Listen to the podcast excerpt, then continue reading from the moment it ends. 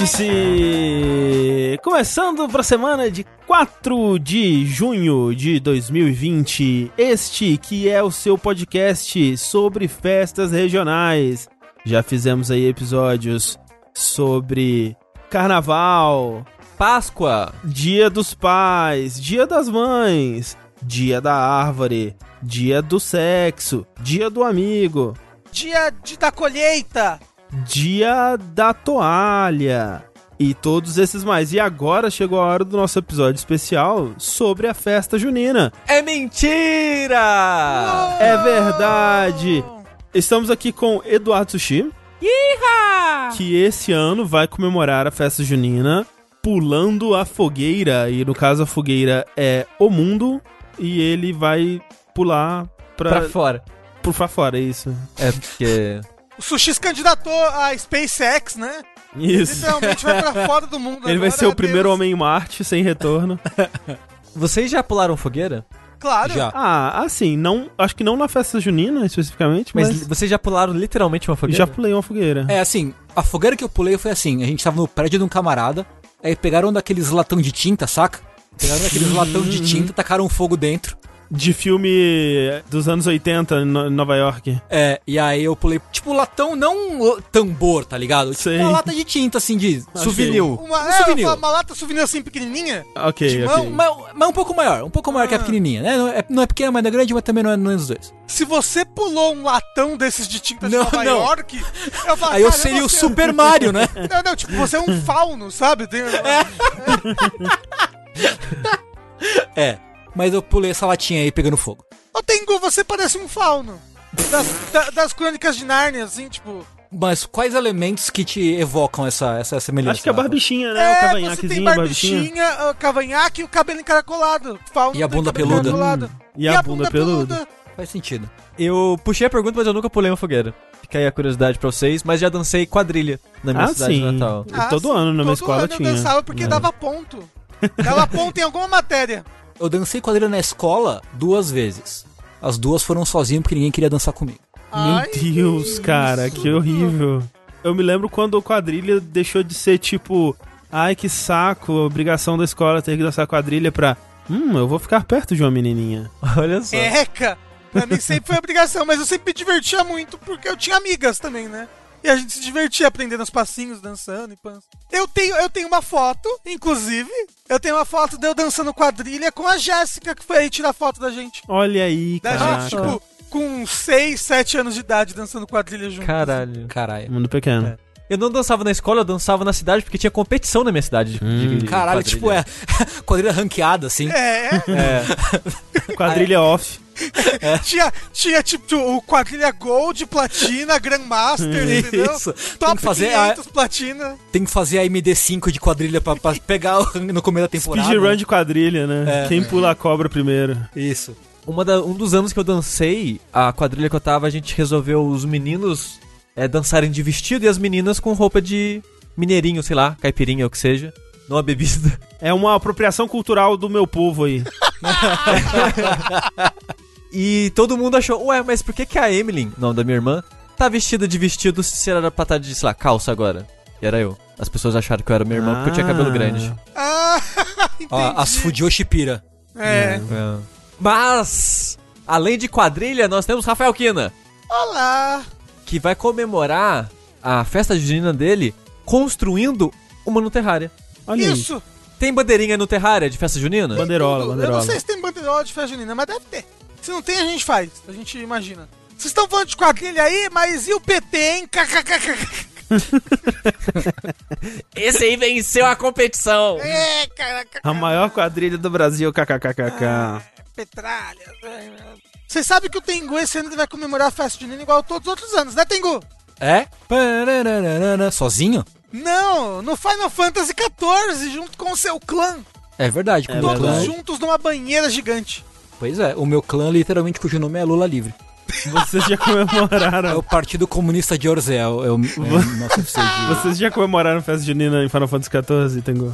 Não, mas eu vou super dar ideia, assim. Qual Aí, seria o equivalente ao quentão do mundo de Final Fantasy? Seria uma potion? Talvez. tô- eu não sei se tem, Não. tipo potion quente, assim. É aquele bicho que é uma bola de fogo. É o bombe, é uma bomba. Isso, é um bombe, ele é um quentão. Porém, quando você joga de bardo, dá pra você tocar música manualmente no teclado, tá ligado? Como se fosse um Hum, teclado virtual. sei, então, sei. assim, 100% dá pra tocar um.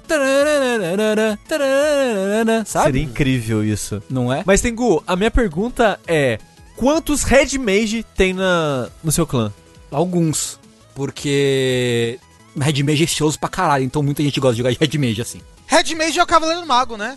É. Do, do Final Fantasy, né? Sim. É o Black Mage, White Mage e Cavaleiro ao mesmo tempo. É, é da hora. É, então, ele, é- ele é o Cavaleiro Mágico. É, E, comunista, obviamente. É, o Red Mage é o, é o administração do Final Fantasy, né? Quem não decidiu o que queria fazer, aí vai de Red Mage. É. Sabe quem também é mágico? André Campos, que vai usar sua magia pra criar a sua própria versão da festa junina, em que tudo é franguinho. O quentão Porra, aí sim. é franguinho. A fogueira é franguinho. A Uou. cadeia é franguinho. Você tá me falando que é uma pilha de franguinhos em chamas, é isso? Basicamente. Não, é uma pilha Incrível. de franguinho com molho apimentado. Isso. André, você tomaria um franguinho batido até virar líquido? Nem fudendo. nem, nem me pagando bastante dinheiro. Óbvio, tudo tem um preço. Vamos deixar claro, tudo tem um preço. Mas, né, realisticamente falando, nem fudendo. Ah, às vezes um suco de pele de frango. É tipo Não, o, o documento trololó do Bolovo, né? É, Isso. é isso mesmo.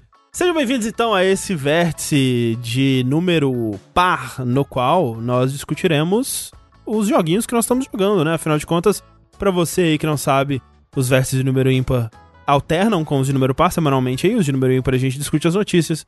Os de número par a gente fala dos joguinhos. Este vértice em específico, a gente sempre fala, né? Venha para twitch.tv jogabilidade para acompanhar a gente ao vivo ou depois escutar a versão em podcast. Esse em específico ele tá saindo apenas na versão em podcast, né? E a gente vai falar um pouco sobre o porquê que isso aconteceu aqui no começo pra já tirar isso da frente. O mundo está derretendo, está pegando fogo. Está difícil focar em qualquer outra coisa nas últimas semanas, né? E dando um resumo muito rápido aí é, de, de onde surgiu isso tudo. Quer dizer, na verdade, de- se a gente for dar um resumo de onde surgiu isso tudo, a gente tem que voltar uns 500 anos aí.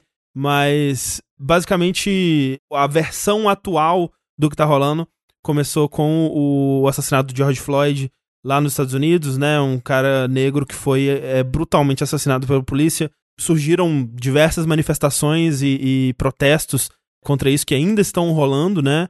Outras manifestações em solidariedade começaram a surgir pelo mundo aí afora. E, obviamente, certas pessoas aqui no Brasil se manifestaram contra né, o Black Lives Matter, com aquele discurso cansado, aquele discurso que, né, só de falar da existência dele já me dá vontade de morrer. E, e sequer eu acho que a gente deve citar o nome das pessoas envolvidas, que eu sinto toda vez que é citado, essa pessoa de alguma forma ela consegue mais ouvidos, que é o modus operandi que ela costuma ter aí, normalmente, né, e impunemente há muito tempo, só que dessa vez parece que alguma coisa está diferente aí. Pessoas estão se organizando pra responsabilizar essa pessoa e o grupo dela pelas coisas que ela tem dito e feito. Dentre as pessoas que deveriam estar mostrando responsabilidade a isso e inicialmente não estavam fazendo, é a Twitch, né, que estava abrigando lives onde estavam sendo disseminado discurso de ódio, discursos racistas, explicitamente racistas, né? Não é nem aquele discurso que você olha e fala, hum, nossa, talvez tenha um racismo estrutural aí. Não, é explicitamente. E por conta disso, a gente, na quarta-feira, a gente decidiu que não ia é, streamar durante um tempo até que a, a Twitch se manifestasse a respeito desse caso. A gente tem um contato, né, dentro da Twitch que nos assegurou de que a Twitch está a caminho de tomar as devidas providências. Mas o fato é que na quarta-feira mesmo o canal foi banido, algo raro que foi banido permanentemente, né? A gente vai ficar observando aí porque isso acontece bastante na Twitch, né? De você ser banido, mas ser por uma semana, alguns dias, 14 dias e tal. Ao que tudo indica, o canal foi banido permanentemente. Já é um, um primeiro passo.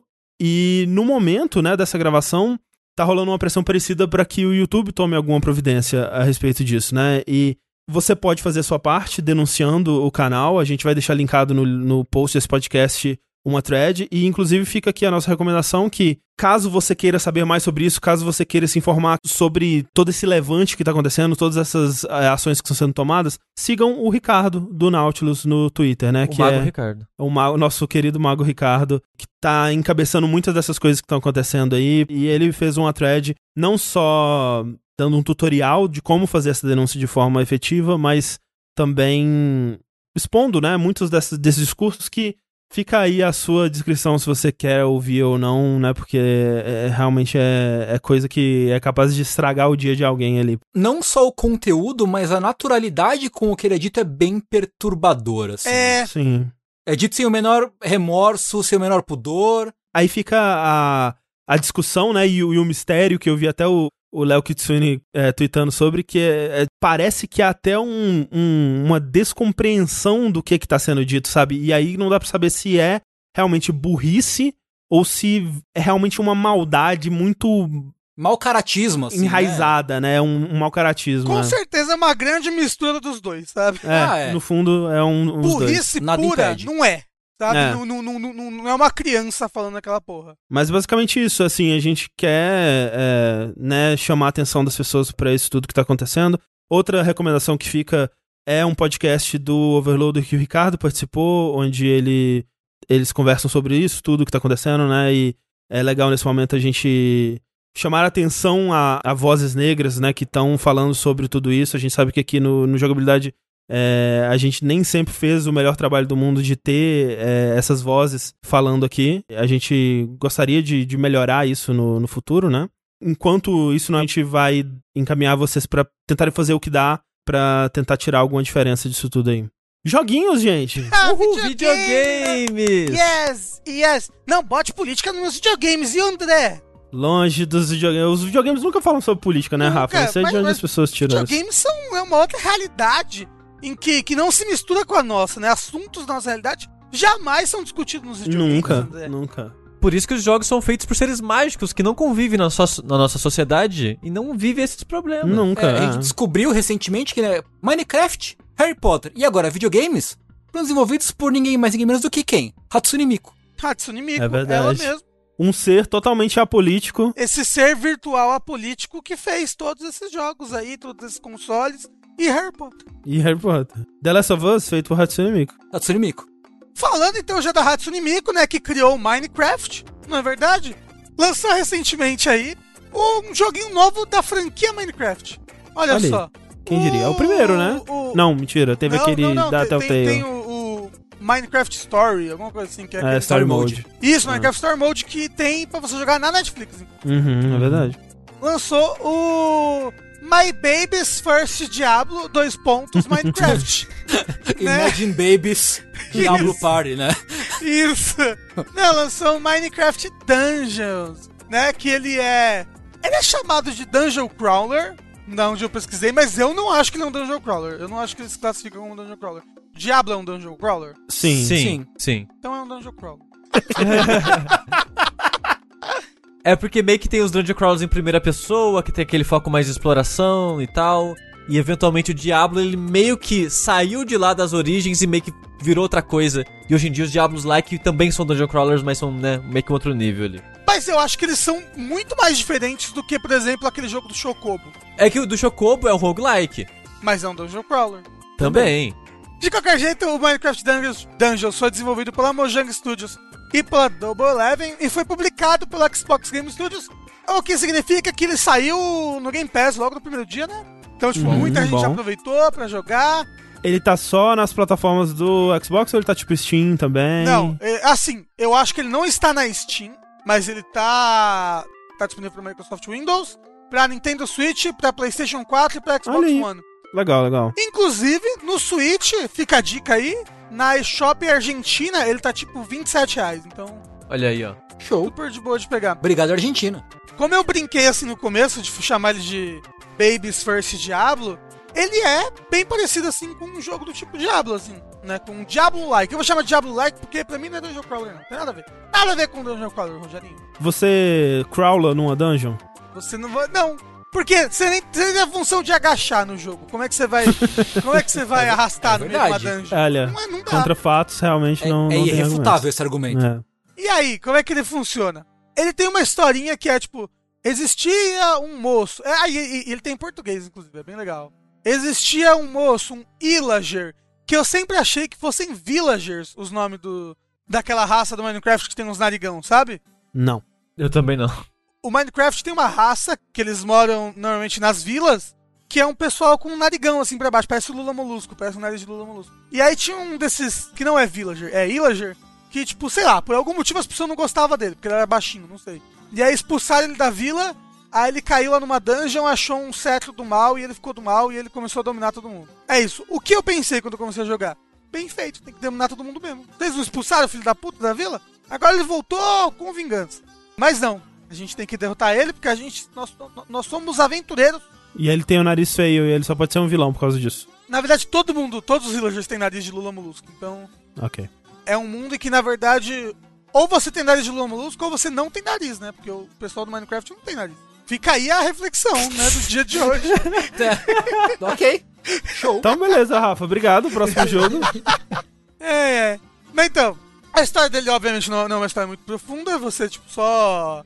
Você explora esses, esses, esses, esses mapinhas. O jogo é dividido em fases. Né? Você começa na primeira fase, que é um tutorial. Aí você libera o acampamento, que é pra onde você volta depois que você sempre termina uma missão. Onde tem lá, tipo, um vendedor de equipamentos e um, e um vendedor de artefatos. E de lá você tem acesso a um mapa onde você escolhe as missões. Cada vez que você vence um certo número de missões, você progride. Não tem muitas missões, o jogo não é muito grande. Ele tem tipo umas 6 horas de duração, mais ou menos. Não é curtinho, então. É, ele é bem curtinho, tanto que eu zerei ele em live. Eu, eu abri uma live e zerei ele. Caralho. Dito isso, eu demorei 7 horas na live, então. Mas, Rafa, o jogo ele tem alguma coisa pra te fazer querer voltar pra ele? Ele é procedural? O que, que tem nele Sim. além disso? As missões, elas têm as- os, os temas delas, né? Tipo, ah, essa missão é numa mina. É. Uma mina. Essa missão é num pântano, essa missão é numa floresta. Só que, sim, as missões são procedurais e os loots que você pega lá dentro, eles não são procedurais, mas tipo, essa missão da floresta, ele tem esse pool de loots que pode cair aqui, entendeu? Então nessa missão cai esse tipo de armadura e esses tipos de artefato, entendeu? Então, vamos supor que eu tô tentando fazer uma build de mago. Depois eu explico direitinho como é que funciona. Então, tipo, ah, eu vou fazer, ficar refazendo essa missão aqui pra ver se cai um bom equipamento de mago, porque aqui mostra que cai. Entendeu? E quando você entra na missão, aparece assim, tipo, ah, nessa missão caem tais coisas. Você dropa tais coisas nessa missão. E as missões, você pode ajustar as dificuldades dela. E isso ajusta é, o nível dos equipamentos que podem cair. Entendeu? Então, é, o jogo ele tem três dificuldades. É a dificuldade padrão, hard e ultra hard. Eu inventei nomes que eu não lembro quais que são. Mas eu acho que é padrão e mais uns outros dois lá. Quando você zera o jogo pela primeira vez, você libera a hard. Depois você zera tudo na hard e você libera a ultra hard. Mas dentro dessas dificuldades, você pode escolher dificuldades também. Então, tipo, a padrão tem a padrão 1, 2, 3, 4, 5, 6, 7. E aí, tipo, ah, essa dificuldade na padrão 6 é do nível 20 até o nível 25. Na padrão 7, ela é do nível 25 até o nível 30. E assim vai. Então a dificuldade basicamente ajusta o level dos inimigos no jogo. Ajusta também muita quantidade de inimigos. E se aparecem inimigos encantados, que são tipo inimigos com buffs diferentes. É bem próximo do Diablo mesmo. É, Diablo 3 no caso, né? É, os mapas são procedurais, então, tipo, cada vez que você entra numa missão, ela é diferente. Ela tem.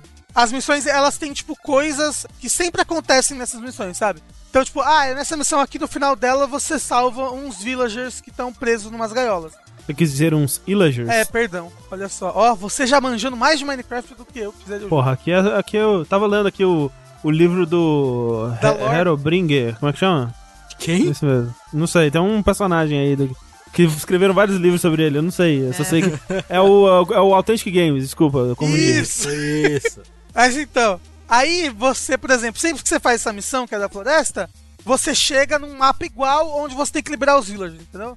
Sempre nessa missão da floresta, no meio dela, em algum lugar, tem uma entrada para um templo onde você consegue um mapa que libera uma missão extra, uma missão secreta. Então, tipo, tem esses padrões dentro do, da- das missões, mas elas são geradas proceduralmente. né? Sempre é o mesmo boss, por exemplo, da missão. O que ele tem de muito diferente de Diablo, pra mim, é a maneira como funciona o up do jogo e a maneira como funciona os equipamentos e as builds, entre aspas. Ah, Ok. progressão de nível, assim. É, porque o jogo não tem classes, André. E Sushi e Tengu, pra vocês não falarem que eu Obrigado, com o. André. Obrigado. O jogo não tem classes. O que ele tem são equipamentos. Então, tipo, ah, tem faca dupla, cajado, espada, equipamentos que podem combinar mais com outro equipamento. Então, tem, tipo, é, roupa de gatuno, ah, ataca mais rápido é, com essa roupa. Então, se você usar essa roupa e uma, e uma daga dupla, é quase como se fosse um gatuno, entendeu? Porque você ataca ainda mais rápido com essa daga dupla. Então, o que ele teria de classes e builds que eu tô falando é isso. Mas quando você upa, e aí vem a coisa estranha dele, você ganha pontos de encantamento. E você gasta os pontos de encantamento nessas coisas, que é a sua arma, a sua armadura e o seu arco. Sendo arco um, alguma coisa de ataque à distância. Ou é arco, ou é besta. Então você sempre tem uma arma de curta distância e uma de longa distância, dependendo do É. que for. assim. Você sempre tem. Você sempre tem essas três coisas. Pode arma, crer. armadura e arma de longa distância. Lembra um pouco. Não. Tem um jogo que é assim, não tem? Minecraft Dungeons. Minecraft Dungeon. É, Minecraft lógico, Dungeon. óbvio, óbvio. Não é, sei lá, um Victor Vran ou aquele jogo do Van Helsing. Talvez. Talvez eu esteja pensando tipo em Bastion. Ah. Ou algo Talvez. do. É, ou- Bastion é ou um pouco Hades. isso. Só que, na verdade, o Bastion você pode ter duas armas de curto, É, se você quiser, é. né? É, não, não. Nesse é sempre uma arma de curta distância, uma armadura e uma arma de longa distância. Ah, eu tô pensando em, em Dead Cells. Ah, talvez. Hum. Acho. Ah, Talvez. Enfim. é. Desculpa. O que acontece aqui? Eu, por, exemplo, eu peguei a espada do lobo. Que dropa nessa missão aqui. Essa missão dropa a espada do lobo. E como eu falei, eu posso ir nessa missão de nível mais alto ou mais baixo. Se eu for de nível mais baixo, eu posso dropar essa espada do lobo de níveis mais altos. Ou seja, o ataque dela vai ser mais alto. Mas além disso daí, a espada do lobo, ou ah, na verdade todas as coisas que você dropa, desses equipamentos, eles vêm com encantamentos pra você escolher. E esses encantamentos eles são meio, meio que aleatórios. Então, tipo, ah, eu dropei uma espada de lobo nível 27, nela eu posso ter o encantamento de dar mais ataque de fogo e o encantamento de às vezes dar um ataque duplo com a espada. E eu dropei essa mesma espada do lobo com esse mesmo nível, mas ela tem um encantamento que dá veneno e um outro que dá choque, entendeu? E com os meus pontos de encantamento que eu ganhei o pano, eu boto esses encantamentos na espada e upo esses encantamentos até o nível 3. Sendo que, tipo, o primeiro nível do encantamento custa um ponto, o outro dois pontos, o outro três pontos. Então você usa o seu level up pra deixar seus equipamentos mais fortes, sendo que você pode jogar eles fora e trocar pra outro. Então, é aí que tá. Quando você pega uma espada nova, você fala, caramba, vou querer essa espada nova. Vou usar ela. Você tem que fazer uma aposta a isso, Chi. Por quê? Pra você pegar esse encantamento de volta que você gastou nessa espada, você tem que quebrar a espada. Mas você pega de volta, pelo menos. Você pega, você pega de volta. Ok. Ah, ok, então. Mas, por exemplo, eu tô numa missão e eu peguei um monte de, de equipamento legal. E eu falo, caramba, será que eu troco os equipamentos? Porque os equipamentos novos dessa missão, eles são níveis mais altos, né? Porque os equipamentos eu peguei numa missão anterior. Então eu, eu quebro, ou tipo, eu testo um pouquinho, tá bom, é isso. Aí eu quebro as minhas coisas e boto nas coisas novas. Pode ser que você, tipo, ca- caramba, não gostei. O meu equipamento anterior tava melhor, sabe? E agora é a vida que segue. Ah, mas pelo menos você pode refazer isso o quanto antes aí, sem perder nada. Tipo, você pode ir tentando, né? Como assim? Você pode sempre, tipo, ok, não gostei desse, eu vou tentar com outro. E aí eu quebro ele e vou tentar com outro, né? É, mas aí acaba, né? Tipo, por exemplo, eu tinha uma espada Pera aí, o que que acaba? acaba o equipamento que você quebrou. É, você perde a arma, né? Sim, sim, mas você tem outros equipamentos, né? Sim, sim, sim. Ou não.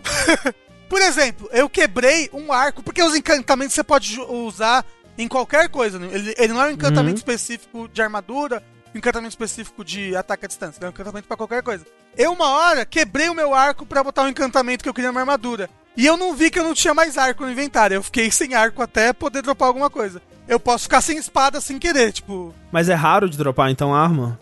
não é tão raro assim, não. Ele, ele até, Então, até assim, não é um diabo, você acaba dropando umas 5, 6 armas por missão, assim. Ok. Mas é ok. Mas Ah. você pode sem querer quebrar sua espada e ficar sem espada. Aí, você não, é tudo Não, bem. não é. Sempre vai ter alguma reserva no inventário. tá. Mas o que eu acho que, tipo, não é ok, não é ok, mas que é meio chato, é que, tipo, caramba, eu tô com essa lança muito legal, ela é uma lança lendária, porque ela, tipo, é um drop de nome único, ela não é só espada, ela não é só lança, vai. Ela é lança do lobo flamejante au au. Lança do Authentic Games. Isso. Quando eu falei au au, era Authentic Isso, Games, ao entendeu? Isso, Authentic Games. Você que não sabe é Lord Minecraft. Desculpa. E aí, tipo, ah, eu pensar outro negócio aqui de esse cajado, blá blá blá. E ele é nível muito mais alto, ele dá mais ataque, né? Testei ele aqui, tá bom, ele parece bacana. Vou então quebrar minha lança ao ao pra botar as coisas no, no, no cajado aqui. Usei o cajado por, tipo, 10 minutos. Falei, caramba, não, a lança tava muito melhor. Nossa, a lança tava muito melhor. E agora já era, entendeu? Eu já Uhum. perdi essa lança, acabou. Mas agora você já sabe. Mas pra mim pegar essa lança de novo, eu tenho que refazer outra missão e ter sorte dela dropar, porque tem, tem né? Ela pode não dropar nessa missão. Principalmente Uhum. essa- essas, essas coisas, esses equipamentos são mais lendários e únicos. E uma coisa que eu também não gostei muito dele, mas acho que, tipo, esse, esse negócio do equipamento é bacana porque é uma aposta, você, né, você tem que, tipo, vou quebrar algo pra algo melhor, você tá, tipo, apostando na possibilidade de, de melhorar os seus equipamentos com esse tipo de coisa. Mas uma coisa que eu não gostei muito é que o, você ganha dinheiro com o jogo, inclusive quando você quebra os equipamentos, além de você pegar o encantamento de volta, você pega dinheiro. E drop dos inimigos e tesouros quando você pega dinheiro. Só que o uso dos dinheiros é, no seu acampamento, tem tipo um vendedor de artefatos, que eu ainda não expliquei o que é, e um vendedor de equipamentos. Só que é tipo, você não compra um equipamento, você compra uma loot box. Ah, Hum. caralho. Vamos ensinar as crianças a aposta. Ah, é o jogo, o jogo cheio de aposta, né? É, É. Então, tipo, você gasta 100 de ouro, aí vem uma arma aleatória. 100 de ouro vem. é, é nem uma arma, é um equipamento aleatório. Pode ser uma espada, pode- aliás, pode ser uma arma de curto alcance, longo alcance, uma armadura. Então, tipo, o momento que eu fiquei sem arma de longo alcance, eu fiquei abrindo um milhão de loot box, por assim dizer, até vir uma arma de longo alcance, gastando todo o meu dinheirinho em, em game. Se não tem como Não. comprar um item específico, Não, a única maneira é assim. É, a única Caralho. maneira é assim. E a mesma coisa pros artefatos, é sempre aleatório. E o que são os artefatos? Ar- Os artefatos são as skills do jogo, são as magias. Né? Tipo, você equipa elas em três botões, então você pode ter três ar- artefatos equipados. E, tipo, por exemplo, o primeiro artefato que você pega é um rojão.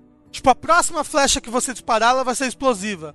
Você pega um outro artefato que deixa a próxima flecha que você disparar, ela passa a parede. Você pega um, um outro artefato que te deixa super rápido. Você pega um artefato que faz você dar stun em área. Você pega um artefato que ele. Que ele, sei lá, ele, é, o personagem. Ele, ele desaparece e aparece em outro lugar. Vamos supor, eu nem sei se tem esse daí que eu falei. Mas é, os artefatos são as magias. E eles também têm nível. Então você pode pegar artefatos melhores se você fizer as missões em nível mais alto. E eles também, tipo, dropam em missões específicas, né? Em pools de missões específicas. É, a parte que eu mais gostei foi a dos artefatos. Porque alguns artefatos usam alma, então, tipo, você tem que usar coisas que ajudam você a pegar mais alma dos inimigos, que é tipo uma espécie de MP. Porque a, a maior parte dos artefatos é só cooldown mesmo. Então você pode ficar usando toda hora. É bem, é bem divertido. Mas é, esses que usam almas tem que, tipo, matar alguns inimigos antes de encher as suas almas pra usar os artefatos. Aí você pode usar equipamentos que enchem mais alma e tudo mais. Então, tipo, é legal a sinergia que você pode ir fazendo pra fazer uma espécie de build dentro do jogo. Já que, né, todo personagem, teoricamente, não tem build, você só tem nível. Mas, tipo assim, eu não consigo ser mago o tempo todo? Por exemplo, eu não consigo ser um ladino o tempo todo. Porque eu vou fazendo as missões de nível mais alto e às vezes os equipamentos de ladino estão só naquela missão de nível mais baixo. Aí, pra mim, pra mim pegar os equipamentos de nível alto daquela missão de ladino, eu preciso zerar o jogo primeiro pra desbloquear a dificuldade que tá acima daquilo, entendeu? Uhum. E, tem, e, e por enquanto ainda tem poucas missões. Como eu falei, tem umas 10 missões por aí. Por enquanto, porque eles vão, eles vão colocar mais coisa? Com certeza, no mapa já tem lá, tipo assim, ah, aqui Ah, vai ok. ter as ilhas misteriosas, blá blá blá. Sei. E se eu não me engano, é mês que vem já, ou, ou nesse mês já, já chega esse novo DLC, que provavelmente vai ser pago. Caralho. né? Essas ilhas, essas ilhas novas, essas missões novas. Jogos como um serviço, né? Quem diria? É, ele tem uns segredos bem bacana, que eu acho que, tipo, se você. Caramba, o jogo é muito curto, queria tirar mais proveito dele. Porque ele tem multiplayer local e online, então você pode querer ficar jogando bastante tempo com seus amigos, com as pessoas. Então, os segredos que ele tem, além de você ir refazendo e avançando, ele tem essas dungeons secretas, que eu, eu só achei duas, e são cinco no jogo. E são dungeons bem, bem grandes, são acho que as maiores missões do jogo, em questão de tamanho e tempo que você demora pra fazer. Então essas dungeons secretas. E ele tem uma dungeon super secreta, que é, aparentemente é a dungeon da vaca, alguma Ah, coisa assim, hum. que é bem Diablo, né, isso daí. Sim. Mas que. Que ela, ela parece tipo um ARG pra você achar ela. Você tem que zerar o Nossa. jogo primeiro e aí você tem que achar sete runas que estão escondidas no, em todos os mapas do mundo. E aí tem uma igreja é, que também tá escondida no seu acampamento. E, e aí dentro da igreja tem um, um quadro de um cachorro. E esse quadro do cachorro fica te falando onde pode aparecer as runas. E aí quando você acha todas as runas, apa- aparentemente ali na igreja aparece aparece a dungeon da vaca. Eu não sei como é, eu não descobri ainda, mas é uma, é uma coisa legal de acho que correr com os amigos pra ir pra trás e, e aumentar o tempo do jogo. Espero que tenha vacas com foices. Espero. No final das contas, eu me diverti bastante. Me diverti mais jogando ele ele em co-op do que jogando sozinho. Apesar de que jogando sozinho ele é muito mais desafiador. Porque ele não altera a dificuldade dele porque você está em co-op, sabe? Que bizarro. Então, tipo, é, então, tipo, a dificuldade padrão 4, ela é a dificuldade padrão 4, ponto, entendeu?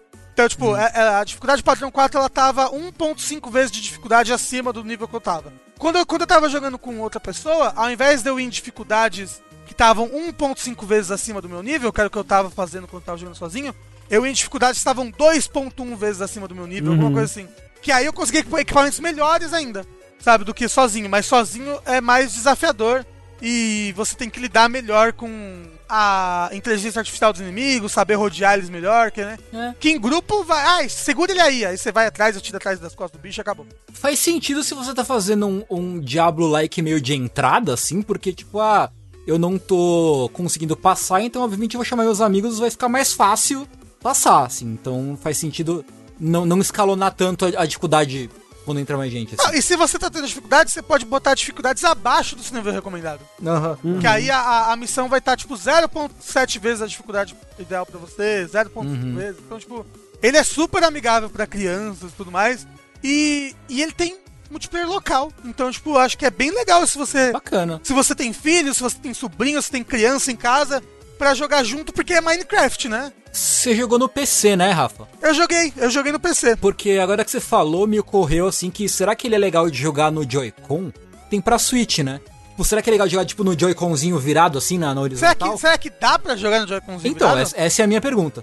Porque ele não é a primeira pessoa, né? Ele é a terceira pessoa. É, ele, ele, ele- né? ele é Diablo, ele é Diablo. É. né? Ele é É. visto de cima, bonitinho assim. É. Então, se você quer comprar no Switch, aproveita que tá barato na eShop Argentina. Uhum. Legal.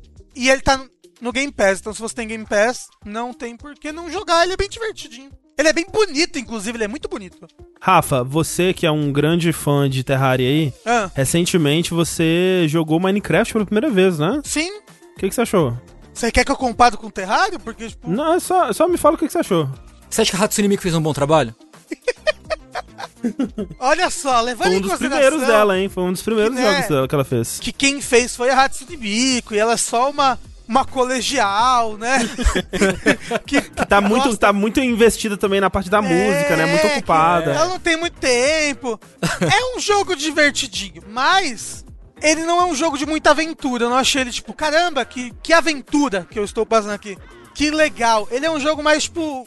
Ele é mais sobre você construir mesmo coisas para serem bonitas do que você se aventurar. Porque, tipo, ele, ele, ele tem dois bosses, sendo que acho que você só, você só, só precisa vencer um. Ele só tem, tipo, espada e arco, sabe? E basicamente isso. A luta não, não é empolgante, né? Esse tipo de coisa. É, mas assim, ele é, ele é divertido. É, o meu problema é que eu joguei Terraria, né? É muito louco porque, sei lá, o, o mundo dos mods de, de Minecraft parece muito vasto e muito profundo, né? Outro É, eu tava, é tava vendo um, um streaming de um cara que ele meio que montou meio que uma aventura de RPG, um Dungeons and Dragons assim, em que ele ficava meio que flutuando no cenário invisível, botando, spawnando monstro e quebrando ponte, não sei o quê. Ele meio que criou uma, um cenário pra galera se explorando, assim. Tá? Bem interessante, Sim. eu achei. Criou uma arena. É, achei super interessante. Tem, tem umas coisas. O mundo de mods do Minecraft é sensacional, assim. E aí sim, aí o jogo fica com um milhão de bichos diferentes, um milhão de armas diferentes, classes e habilidades. E aí, aí ele fica um jogo bem da hora, assim. E tem inclusive essas pessoas que jogam tipo RPG, mano, no Minecraft, sabe? Que realmente tem um mestre que ele pode ficar spawnando monstros, ele pode mexer com o cenário, ele pode fazer. Começar uma erupção no negócio, tipo, é bem louco, é bem bacana. Tengo o próximo episódio de jogabilidade no Minecraft, é isso que você tá me Porra, falando? fechou, velho. fechou demais. Caralho, que Show. ideia. É agora. Por falar em jogos apolíticos sem nenhuma mensagem, é, eu quero falar aqui sobre Sludge Life que é o novo jogo aí publicado pela Devolver Digital e desenvolvido pelo brasileiro, não sei como é que se pronuncia o nome dele, mas é o Terrível Man. Eu não sei se é assim que, que diz, mas ele é o o, Homem Terrível. ele é o Homem. Terrível. É, exato, tem que traduzir, né? E ele tá por trás aí de jogos como High Hell e Heavy Bullets e outras coisas aí, além disso. O Sludge Life, eu tenho que prefaciar tudo que eu vou dizer sobre esse jogo dizendo que no momento ele está de graça na, Na Epic. Epic Game Store, né? Você pode ir lá. Eventualmente ele vai ser cobrado, não sei qual o preço que vão cobrar por ele. Ele tá disponível em alguma outra plataforma? Por enquanto não. Por enquanto só na Epic e tá grátis. Então você Até o fim lá... do ano, se não me engano. É, e você entra lá, você pega o jogo e ele é seu, né? Não é tipo Game Pass ou PlayStation Plus que se você parar de assinar ou de- né, depois de um tempo ele deixa de ser seu. É, é seu o jogo.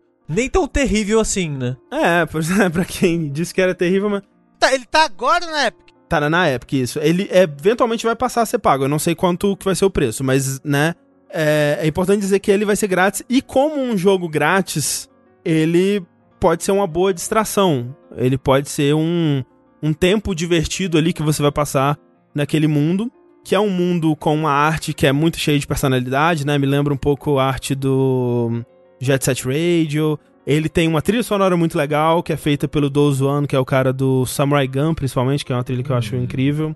E ele tem tematicamente coisas legais, né? Ele é um jogo sobre hum, você ser um grafiteiro é, no meio de uma greve operária num mundo que é meio que, tipo, ele se passa meio que numa ilha que é dominado por uma grande corporação, uma polícia levemente fascista que está oprimindo Só um a, a greve, assim, só um pouquinho, e oprimindo as pessoas com violência, né? E todos os personagens que você encontra no jogo, a maioria dos personagens, você chega neles, você consegue interagir e ter um diálogozinho assim.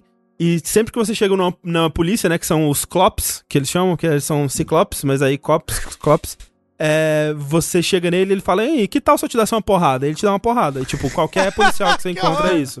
E é um jogo muito sobre você explorar esse mundo e ver a vida dessas pessoas desse mundo, né? E é, cada pessoa que você encontra vai te contar uma vinheta de como é a experiência dela de vivendo nesse mundo, dos mais diferentes pontos de vista, assim. Tudo bastante bem humorado, né? É muito colorido e engraçado, assim. Um, um humor que talvez não agrade todo mundo, mas tá ali, né? Ele tá tentando coisas assim. Meio jazz punk, você diria? É, só que é, pro meu gosto, bem menos engraçado, assim. O humor dele é muito mais. É, é uma coisa meio. Não sei, sabe? Você entra assim num banheiro e tem um cocôzão na, na privada. Aí o cara fala: Nossa, você viu aquele cocôzão? Meu Deus, como que alguém consegue cagar tanto assim? Hahaha. Aí você entra num, num quarto tem um, tipo, um bebê gigante. É, tipo assim, é uma coisa meio random, wow, e tal, assim. Eu não sei, eu, eu, eu ri de algumas coisas, mas não achei muito a minha vibe. E nisso, é o que eu tenho, que, o que eu tenho pra dizer sobre esse jogo é que O bebê gigante era o mesmo que recentemente tava cavalgando em cima do pai lá? era ele. Porque Ele, tá- aquele é um bebê muito assustador. ele Fica ficou aí. famoso, agora tá fazendo pontas em videogames. também. É, Dito isso, essas são as coisas que eu acho que eu tenho pra dizer de positivo sobre o jogo, porque de modo geral eu não gosto de nada que ele faz, assim, eu tem muito tempo que eu não discordo tão fundamentalmente de um jogo quanto eu discordo de é, Sludge Life, assim, Mais do que aquele jogo de pinball? menos, mas aquele Olha foi aí, um, um nível que eu realmente tem anos que eu não odeio um jogo tanto quanto Creature in the Well, caramba, André. Que é um jogo de adventure meio pinball, assim, que, nossa, eu, como eu odiei aquele jogo. Eu nem lembro, você nem falou dele. Então, né? eu nem falei, eu fiquei, eu marinei no ódio e eu fiquei calado, porque. Não, o sei. tempo assim. passou e eu sofri calado. É. A pegada do, do Sludge Life é que você é esse grafiteiro tentando subir na vida do grafiteiro, né? Tentando é, conquistar respeito, né? E aí você tem que taguear as paredes, pichar as coisas e tal. E você vê, né, nas paredes que você consegue pichar. Não é uma coisa livre, tipo. Mark Echoes Getting Up Content Under Pressure, que é outro jogo de, Um de pichar, Ah, que, eu, que eu uhum. gosto bastante. Conheço bastante mesmo. Então as, as paredes que você pode pichar tem um, um sprayzinho assim, né? E meio que o objetivo do jogo é você navegar esse mundo que não é muito facilmente navegável pra chegar nos lugares mais difíceis de pichar e pichar lá. E aí você vai. é, quanto mais você vai pichando, mais os outros grafiteiros eles vão te reconhecendo, né? E tal. Eu não sei como que o jogo termina. Eu tenho uma, uma noção porque eu explorei bastante o mundo, mas chegou uma hora que eu realmente fiquei tão de saco cheio que eu fechei o jogo e imediatamente desinstalei ele do meu computador. Porque ele não é legal de jogar. Ele é um jogo em primeira pessoa, E. Né, o gameplay é esse, de você andar co- como se fosse um jogo de plataforma, andar até os lugares mais difíceis e pichar neles. E a cidade é aberta. Você tem a É cidade pra aberta, andar é um mundinho aberto, você pode ir pra onde você quiser, realmente. Tipo, e é, é bem compacto, assim, mas é bem denso. Então tem basicamente todo o prédio, você consegue entrar, todos os lugares. E sempre vai ter alguma coisinha, personagem com diálogo, algum, sempre vai ter uma coisinha pra você ver nos lugares. Só que o principal é que a navegação não é legal. Porque, por exemplo, ele me lembra, nessa pegada de como o gameplay dele funciona, como a progressão dele funciona, ele me lembra outro jogo que eu falei no, no Dash de Jogos Esquecidos de 2019, que é o A Short Hike, né? Que é um jogo que eu joguei e gostei bastante, que ele é muito simples também, e ele é muito sobre você navegar esse mundo, cumprir pequenos objetivos aqui e ali, mas meio que você absorver esse mundo, né? Vivenciar esse mundo, conversar com as pessoas desse mundo, ver as histórias dessas pessoas, ver o que tá acontecendo no mundo e chegar num objetivo final e aí o jogo acaba. É bem simples assim. E o que funciona nele, além da história ser legal e do mundo ser legal, é que ele é muito gostoso de andar e de navegar e de voar e de planar e de pular e escalar e tudo. É muito, tudo muito gostoso de fazer. E esse jogo é o oposto completo. É tudo muito chato de fazer e muito ruim e muito pouco preciso, sabe? Ele me lembra é, o controle de Doom ou Quake, que é aquele FPS super rápido, assim, que você não tem muita precisão na movimentação do personagem, mas ele tá sempre exigindo muita precisão de você pra fazer as coisas. Então eu sinto que é óbvio que é uma impressão exagerada, mas a minha sensação é que 90% do jogo se passa com você andando em tipo vigas, sabe? Tipo de, de construção assim, que é um espacinho curtinho que você tem que andar certinho pra pular dali num barril que vai te deixar subir num container pra você subir na próxima viga e tentar chegar lá no alto. Aí você chega lá no alto, você consegue pichar e você tem uma câmera que te mostra onde estão os próximos lugares de pichação. E o próximo lugar provavelmente tá embaixo, num outro lugar que você tem que descer tudo de novo e subir de novo pra chegar lá. E de lá você não, não vai pra outro lugar, você tem que descer tudo de novo, chegar em outro lugar e subir de novo. Então, muito do jogo pra mim era eu tentando 10 vezes seguidas subir numa plataforma de, de viga, ficar caindo o tempo todo na porra do. Eu acho que ele ele chama Sludge Life porque o mar é meio que uma gosma, né? Que você anda meio devagar. Então, o ponto mais alto do. O ponto mais baixo do jogo é essa gosma. O que, que é sludge? É tipo uma gosma, né? Tipo lama, uma. Ah, tá. E aí você cai lá e você começa a, a subir de novo. E o level design ele é todo feito assim, tipo, um ponto interessante do jogo não te leva pro próximo. Ele meio que é o fim daquele ponto e te reseta pra você tentar ir pra outro. Ele até te dá um, um, um, um acessório que é tipo a, a hum, folha, né, do, do Zelda Breath of the Wild, que te faz planar, pular e planar. Só que até isso não é satisfatório, você sente que ela demora demais pra abrir e que ela te faz cair rápido demais, então você nunca consegue realmente chegar onde você quer com ela. É tudo muito frustrante, nada é gostoso de fazer. Eu tô sempre lutando contra as mecânicas do jogo pra conseguir chegar e eu nunca consigo chegar. A disposição dos lugares é tipo, ah, ok, eu vi que naquele prédio tem uma, uma lateral que eu consigo bichar, então eu vou subir lá em cima do prédio e aí eu vou me jogar pela ponta pra cair numa sacada que vai me deixar acessar a parede e dali eu não vou pra lugar nenhum, sabe? Tipo, não, não tem uma, uma exploração divertida que te vai levando, tipo, não tem um momento que você fala, nossa, olha como que eles montaram isso aqui, que interessante, né? Uma coisa leva a outra, uma experiência vai me mostrando as próximas e tal. Tinha vários momentos que eu pichava o lugar, passava, olhava pro lado, ah, não tem nada, né? Eu acho que eu vou sair daqui, eu vou pra outra área do jogo, ver se alguma coisa tem ah, que eu deixei de passar por lá. Então, a parte de jogar eu realmente, realmente detestei, assim, tudo sobre ela. Que triste. Então é triste eu sair com um gosto muito amargo do jogo, eh, embora, como eu disse, eu gosto de coisas específicas que ele faz. Dito isso, tá de graça. Ah, Você pode testar e tirar a sua, própria, a sua própria conclusão. É um jogo leve, né? Ele vai rodar na maioria dos computadores aí, eu imagino. E tem um gato de dois cus, né? Olha aí, ó. Porra. O gato de dois cus é realmente uma, uma celebridade no mundo de Sludge Life. é o amigo do cachorro com dois pintos. Que jogou Exatamente. É, pois é. Que inclusive era o meu apelido no colégio. Gato de dois putos. Pois é. Eu sempre me chamavam. né? Ao contrário dessa sua experiência que você teve, André, eu joguei um outro joguinho que é muito simples, muito singelo e muito satisfatório. E muito bem humorado também, né? Espirituoso, eu diria. Que é outro jogo indie que saiu em várias plataformas, inclusive na Apple Arcade, tá de graça na Apple Arcade. Foi onde eu joguei, fui joguei no iPad, que é o What the Golf. Ah, sim, Mas eu que joguei golfe? também. Mas que golfe? Que golfe? Que que é Mas isso? que Que que é- o que, que é um golfe? Não é verdade? Mas que golfe! É um esporte de rico apenas? É um carro velho É É. verdade, o que é que é? verdade. É um jogo indie que saiu recentemente. É um jogo muito simpático e com uma proposta muito simples. Você vai jogar golfe em várias, é, vários contextos. Então, por exemplo, a primeira fase, você dá uma tacadinha na bola. Legal. Na segunda fase, você dá uma tacadinha no taco. Na terceira, você dá uma tacadinha no buraco. Entendeu? É tipo, é, é, é pra ser tipo um what, what the hell? É, sim. É. Ah. Ele é um jogo, são, é meio que uma coleção de minigames, todos com mecânica de golfe. Então, no iPad, né, você pega o seu, você tem a sua, seu objeto, sua bola, puxa com o dedinho, faz a mira e solta, e ele sai voando, aquela coisa sai voando, né?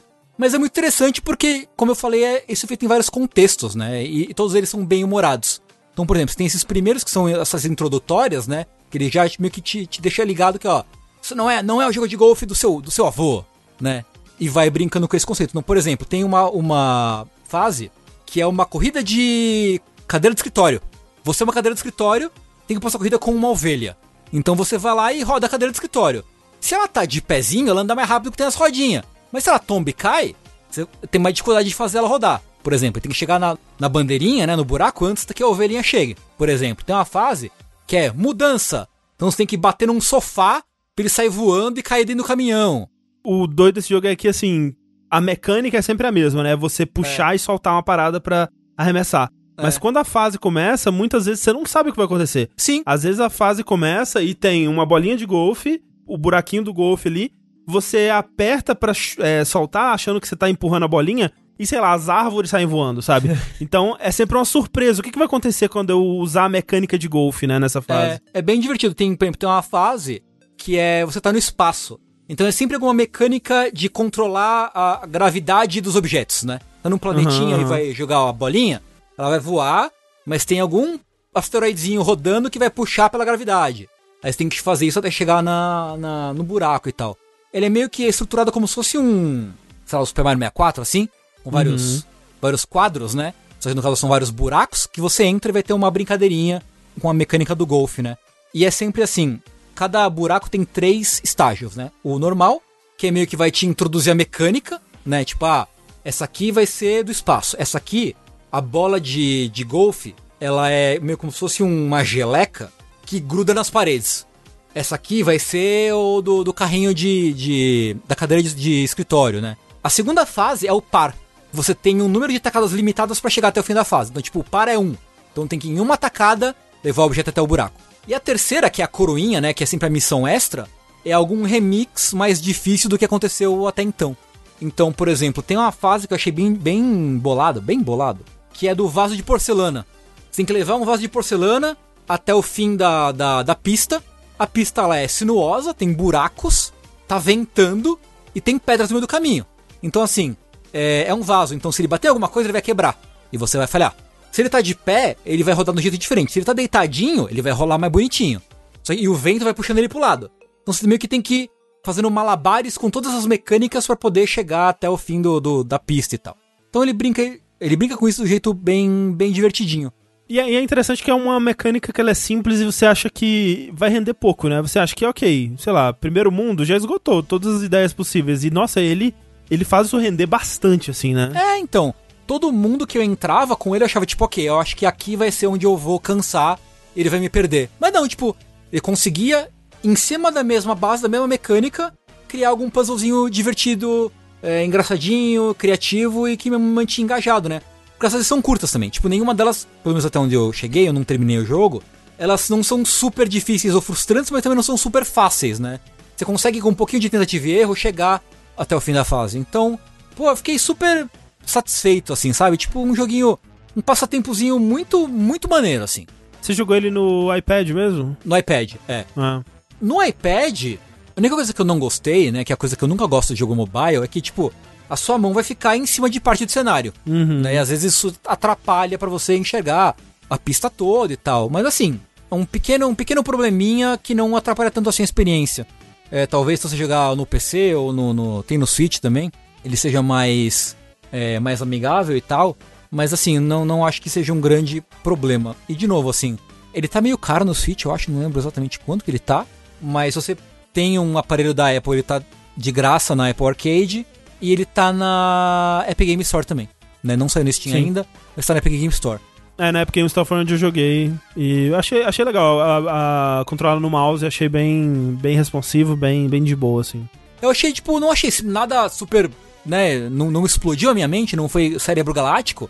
Pra mim, assim, que sou muito fã de, sei lá, de WarioWare, por exemplo, né? desse- é, ele tem uma vibe meio WarioWare. É. É, eu, eu achei ele legal, achei ele bem, né, bem humorado, é, criativo e, e despretensioso, assim. É o jogo pra pessoa que não consegue se focar em nada durante muito tempo. Porque ele vai muito pulando de coisas em coisas, assim. Você sempre tá fazendo uma coisa nova. Sabe uma coisa que ele faz que é muito legal também, Tengu? Que eu, eu acho que funciona mais na versão mobile, né? Nas versões de celular e de iPad. Que ele tem um modo que é o modo pra você apresentar o jogo pro seu amiguinho. Ah, Então, tipo, você tem a, tipo, a campanha do jogo, né? Que ela vai é, se desen- desenrolando mais devagar, né? Como você disse, as primeiras missões, elas são aquela. brincando com o conceito básico do golfe. Só depois que ele vai ficar meio maluco. Mas ele tem esse modo que você fala assim, ok. Ó, esse jogo aqui é muito legal, olha, olha isso aqui. Tipo, você dá pro seu amigo e ele vai te dar um best-of, assim, rapidinho, de coisas que tem no jogo, de pra onde esse jogo vai. Ah, tipo um demo isso. super rápido, é. Que você pode passar pra pessoa pra ela ver e se interessar ou não pelo jogo, assim. É um conceito interessante. E a progressão, assim, é que nem meio, meio Mario 64, esses jogos meio que de mundo aberto, assim, que você tem que completar X fases pra abrir a próxima sessão do- do, Uhum, mundo, né? Você não precisa pegar todas as coroas, mas elas não são super difíceis também. É só você completar as fases que o, o robozinho, a GLaDOS da vez te deixa passar, assim e tal. É, então acho que é isso, assim, tipo um joguinho maneiro pra você passar o tempo sem, sem muita pretensão, assim. E ser surpreendido com mecânicas muito malucas. Uou. É, e, e ele tem essa, realmente, você falou da GLaDOS, né? Ele tem essa... Esse, esse conceito por cima de tudo que você tá num laboratório de, de experimentando golfe, coisas, experimentos com golfe, é. Tem essa vibe, tudo pela ciência, né, e tal. É. É legal, Legal. eu achei bem bacaninha. Bem legal mesmo. Uhum. E ele é bonitinho, né? É bonitinho, ele é super simpático. Obrigado, gente. Falando então em jogos leves e divertidos que eu vou jogar para o Uau, que legal isso, minha vida agora é tão feliz. E que também tem alguém narrando os seus Ah. acontecimentos. Eu vou falar aqui do joguinho que eu joguei nos últimos dias, que foi o Man Eater. Toca a música agora Man Eater aí, por favor.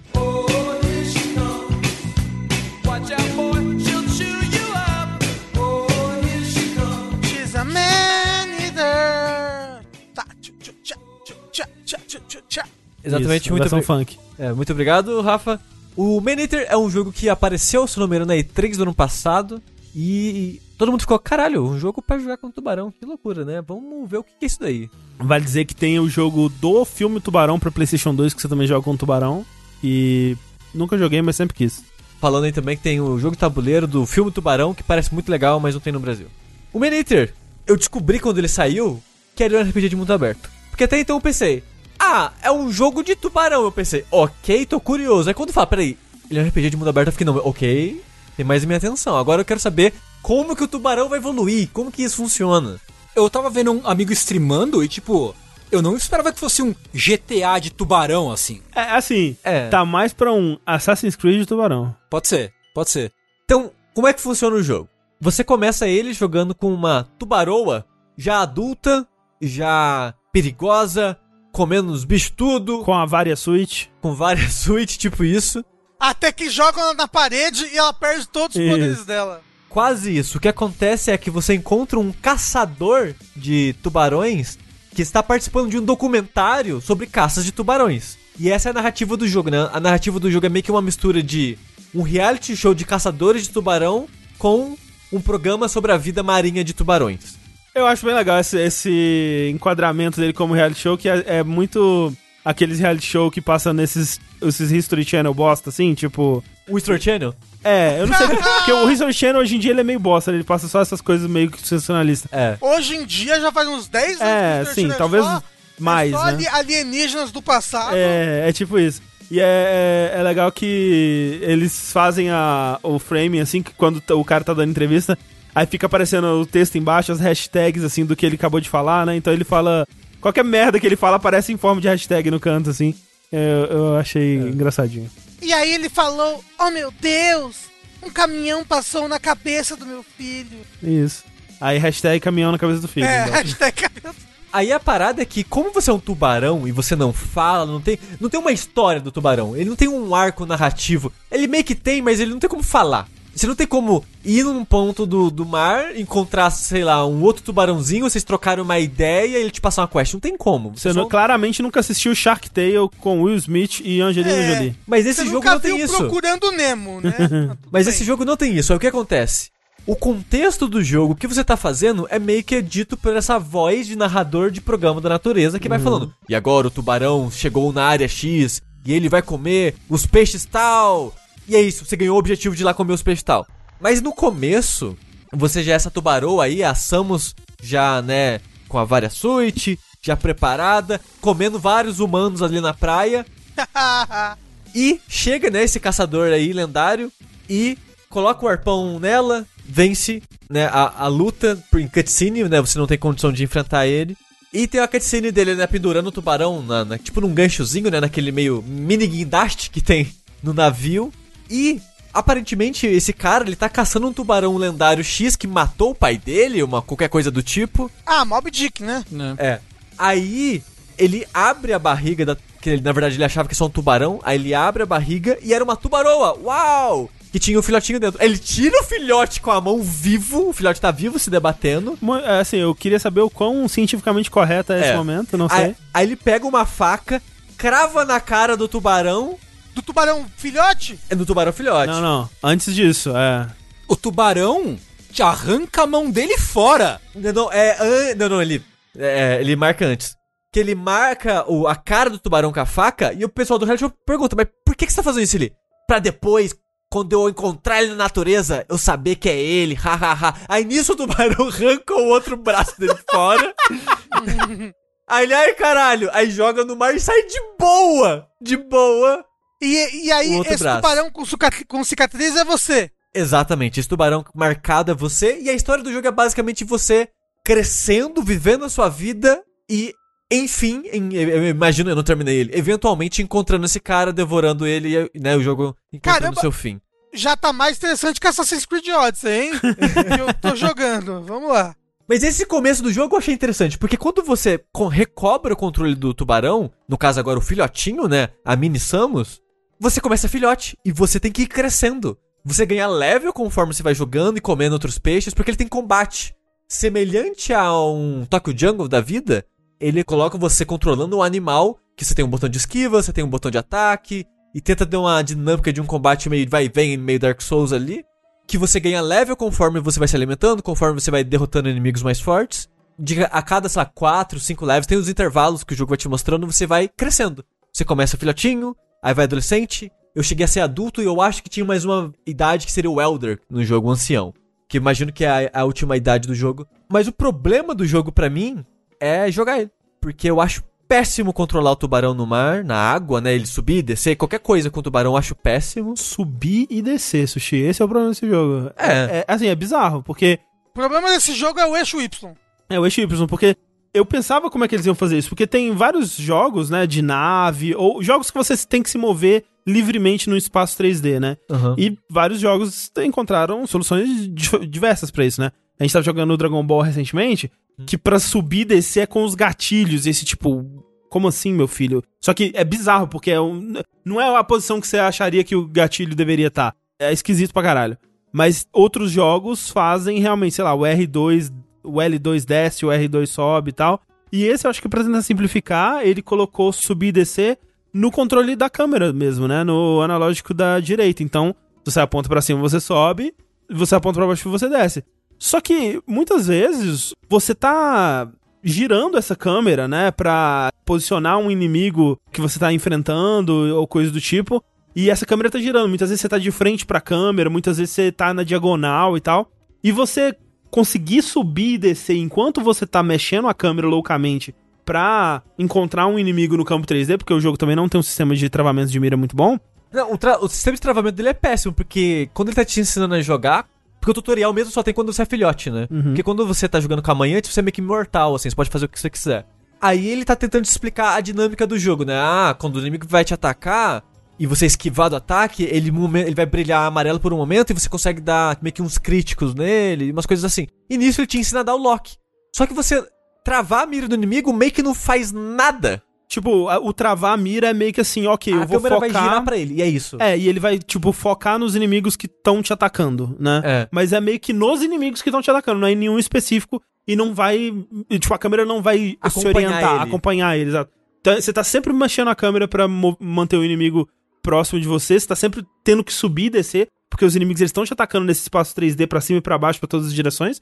E você subir e descer enquanto isso tá acontecendo é praticamente impossível. Eu não É. consegui. Até o- todo o tempo que eu joguei do, do jogo, eu não conseguia fazer o que eu queria, né? Eu, eu, eu muitas vezes não conseguia chegar no inimigo, não conseguia aproveitar o momento que ele. a É. janela que ele me dava de ataque. É, eu também várias vezes não conseguia. E um dos motivos também é que o ataque desse jogo, você é um tubarão, afinal de contas. Porque o ataque desse jogo, ele sempre te arremessa pra frente. Porque você é um tubarão. É. Então, o seu ataque é uma mordida. Você, eventualmente, né, no começo você começa sem, mas logo cedo você já libera uma, uma rabada, né? Você, Uhum. você bate com a cauda no inimigo, que não é tão bom assim, é mais fraco que a Não. mordida e, e eu não vi vantagem. Tipo, não tem um stun, não tem nada do tipo nesse ataque. Aí, então, seu ataque é uma investida onde você morde. Beleza. Só que você não controla a direção que você vai fazer isso. Você não tem uma precisão. Você não tem, tipo, um. Vou travar a mira do inimigo e. Tá. Não. Então você tá, tipo, meio que. Tem o inimigo é o que eu acho que tô alinhado com ele, vou dar uma mordida e. Pum, passa direto. Não, e, e aí vamos dizer que você acertou a primeira mordida. Você vai dar a próxima, você vai um pouquinho pra frente. É. Então você perdeu a posição que o inimigo tava agora e você não tá mais virando nele. Então você tem que virar e é, é muito, é muito frustrante. O, o, o combate, tipo, toda essa parte de caça e combate, principalmente combate, né? Porque tem uns, uns inimigos que eles realmente você tem que tomar bastante atenção com a direção do ataque deles e aproveitar bem as janelas que eles te dão e tal. É muito caótico, assim, eu não conseguia, eu não sentia que eu tava em controle, sabe? Eu não sentia que eu, em nenhum momento eu podia confiar realmente. é, até a esquiva, assim, o timing é meio esquisito, sabe? Assim, cê- os inimigos eles têm uns tells que eles brilham, mas é meio que diferente também de inimigo pra inimigo. E se fosse só isso, se essa fosse sua única incerteza, né? Calcular o tempo do ataque pelo tel do inimigo e cada um tem um diferente, aprender isso seria ok. Mas somado a todas as outras incertezas que você tem, o combate eu nunca me senti em controle dele. O combate nunca é satisfatório.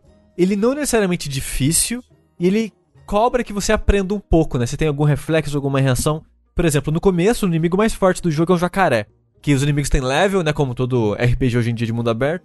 Então você começa lá, level 1, e quando você encontra o seu primeiro jacaré, você tá level 3, ele é tipo 8. Então ele vai te matar com uma, duas mordidas. Então você tem que fazer o quê? Esperar ele brilhar vermelho, esquivar, enquanto ele tiver amarelo, dá duas, três mordidas e sai de perto. Porque às vezes ele dá uma rabada e te mata com a rabada. Então, no começo eu fiquei tipo, beleza, vamos aprender esse, esse jacaré aqui e vamos derrotar ele. Mas, como o André falou, não é satisfatório você aprender o vai e vem do combate. Porque você nunca sente que você tá de fato dominando ele. Você sente que você tá tropeçando pelo combate e eventualmente você vence. E tipo, esse primeiro crocodilo que ele te coloca pra você enfrentar, eu achei assim, ok, eu acho que o jogo tá me ensinando a fugir do crocodilo, né? Porque tem uma missão no começo que o seu objetivo é comer uns peixes lá, Uhum. e o crocodilo ele tá no caminho, né? Então o crocodilo ele vai te caçar enquanto você come os peixes. Então, tipo, eu morri algumas vezes pro crocodilo e pensei, ok, vou deixar ele pra lá, vou comer os peixes. E tá, eu fui lá, fugi do crocodilo, comi os peixes, completei a missão, show, passei de level, fiquei um pouquinho mais forte. E tudo bem. Só que logo em seguida ele libera umas missões extras que tem pra você caçar crocodilos ainda mais fortes que esse. Sim. E tipo, eu não tava mais forte do que o cro... tipo, agora o crocodilo que ele me manda caçar é tipo level 15. Ele é bem mais difícil, né? Ele, ele vai te matar muito rápido.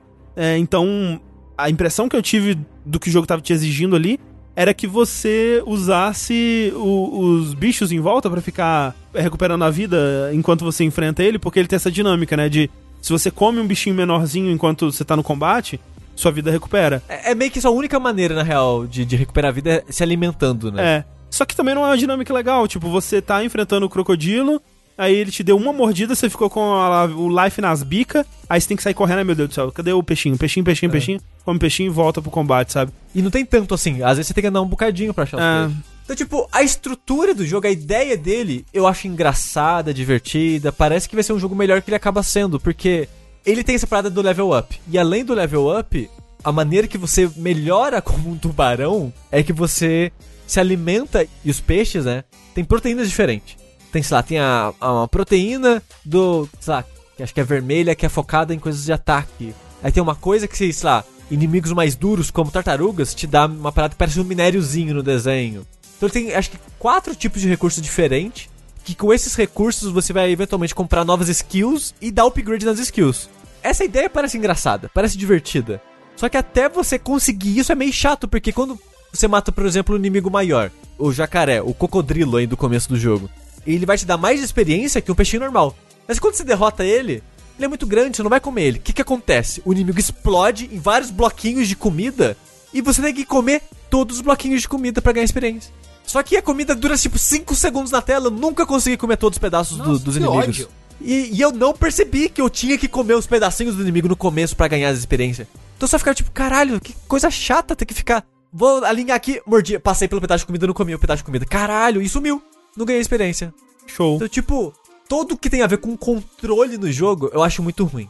Conceitualmente eu acho engraçado. É, os upgrades são legais, né? Que é. você consegue um exoesqueleto por tubarão. É tipo, é, mordida elétrica, é um, exoesqueleto. Um, tipo uns órgãos super poderosos, assim e tal. Tipo, é tem várias coisas que. coisas que eu ainda nem peguei, assim, que parecem legais, né? É. Você eventualmente vai virar um super ultra tubarão 2000 ali. É. E isso parece divertido. Uhum. Porque a ideia do jogo é realmente isso: é tipo, ah, é só pra ser divertido. Você vai ser um tubarão, vai comer peixes e eventualmente ir pra praias e atacar pessoas e ser caçado igual GTA e coisas do tipo, né? E ele tem muito desse foco na em você caçar humanos para aumentar a barra da polícia, digamos assim, para os humanos tentarem caçar você e você matar o humano até uma barra de progressão encher, aí vai vir um caçador level 1, aí você mata o caçador e ganha uma, meio que uma blueprint, uma habilidade nova, que você precisa gastar né, os, os DNA, digamos assim, para adquirir ela.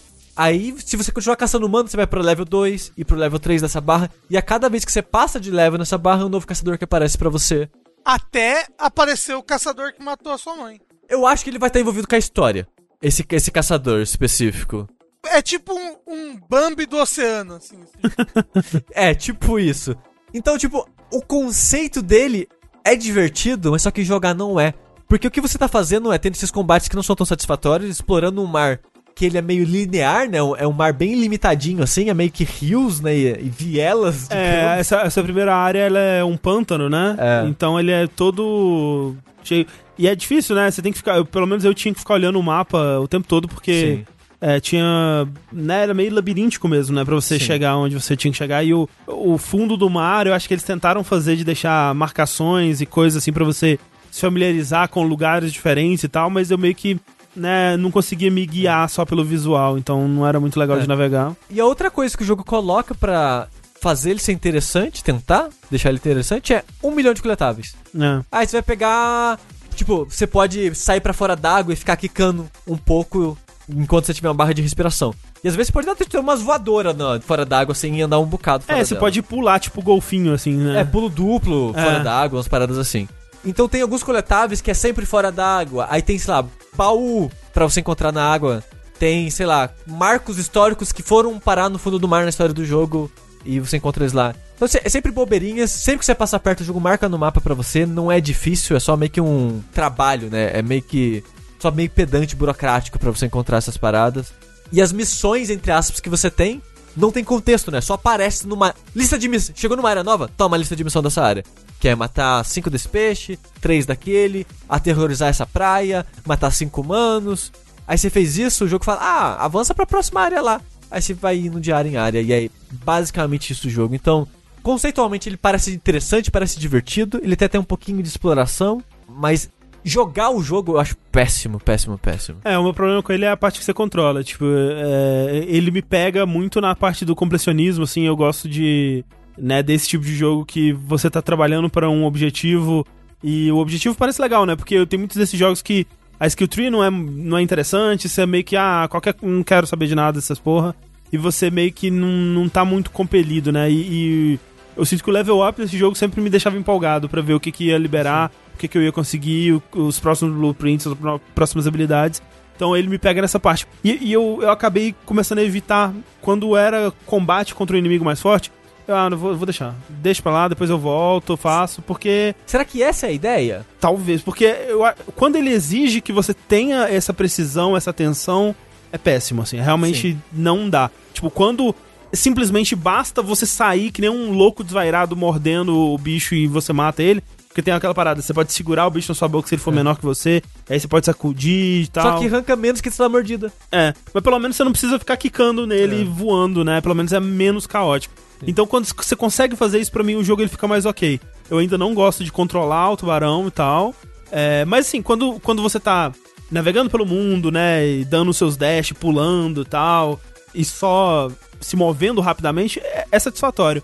Mas realmente eles não nem tentaram incluir um modo de controle alternativo, né? Onde você pode subir e descer com outros botões ou coisa do tipo.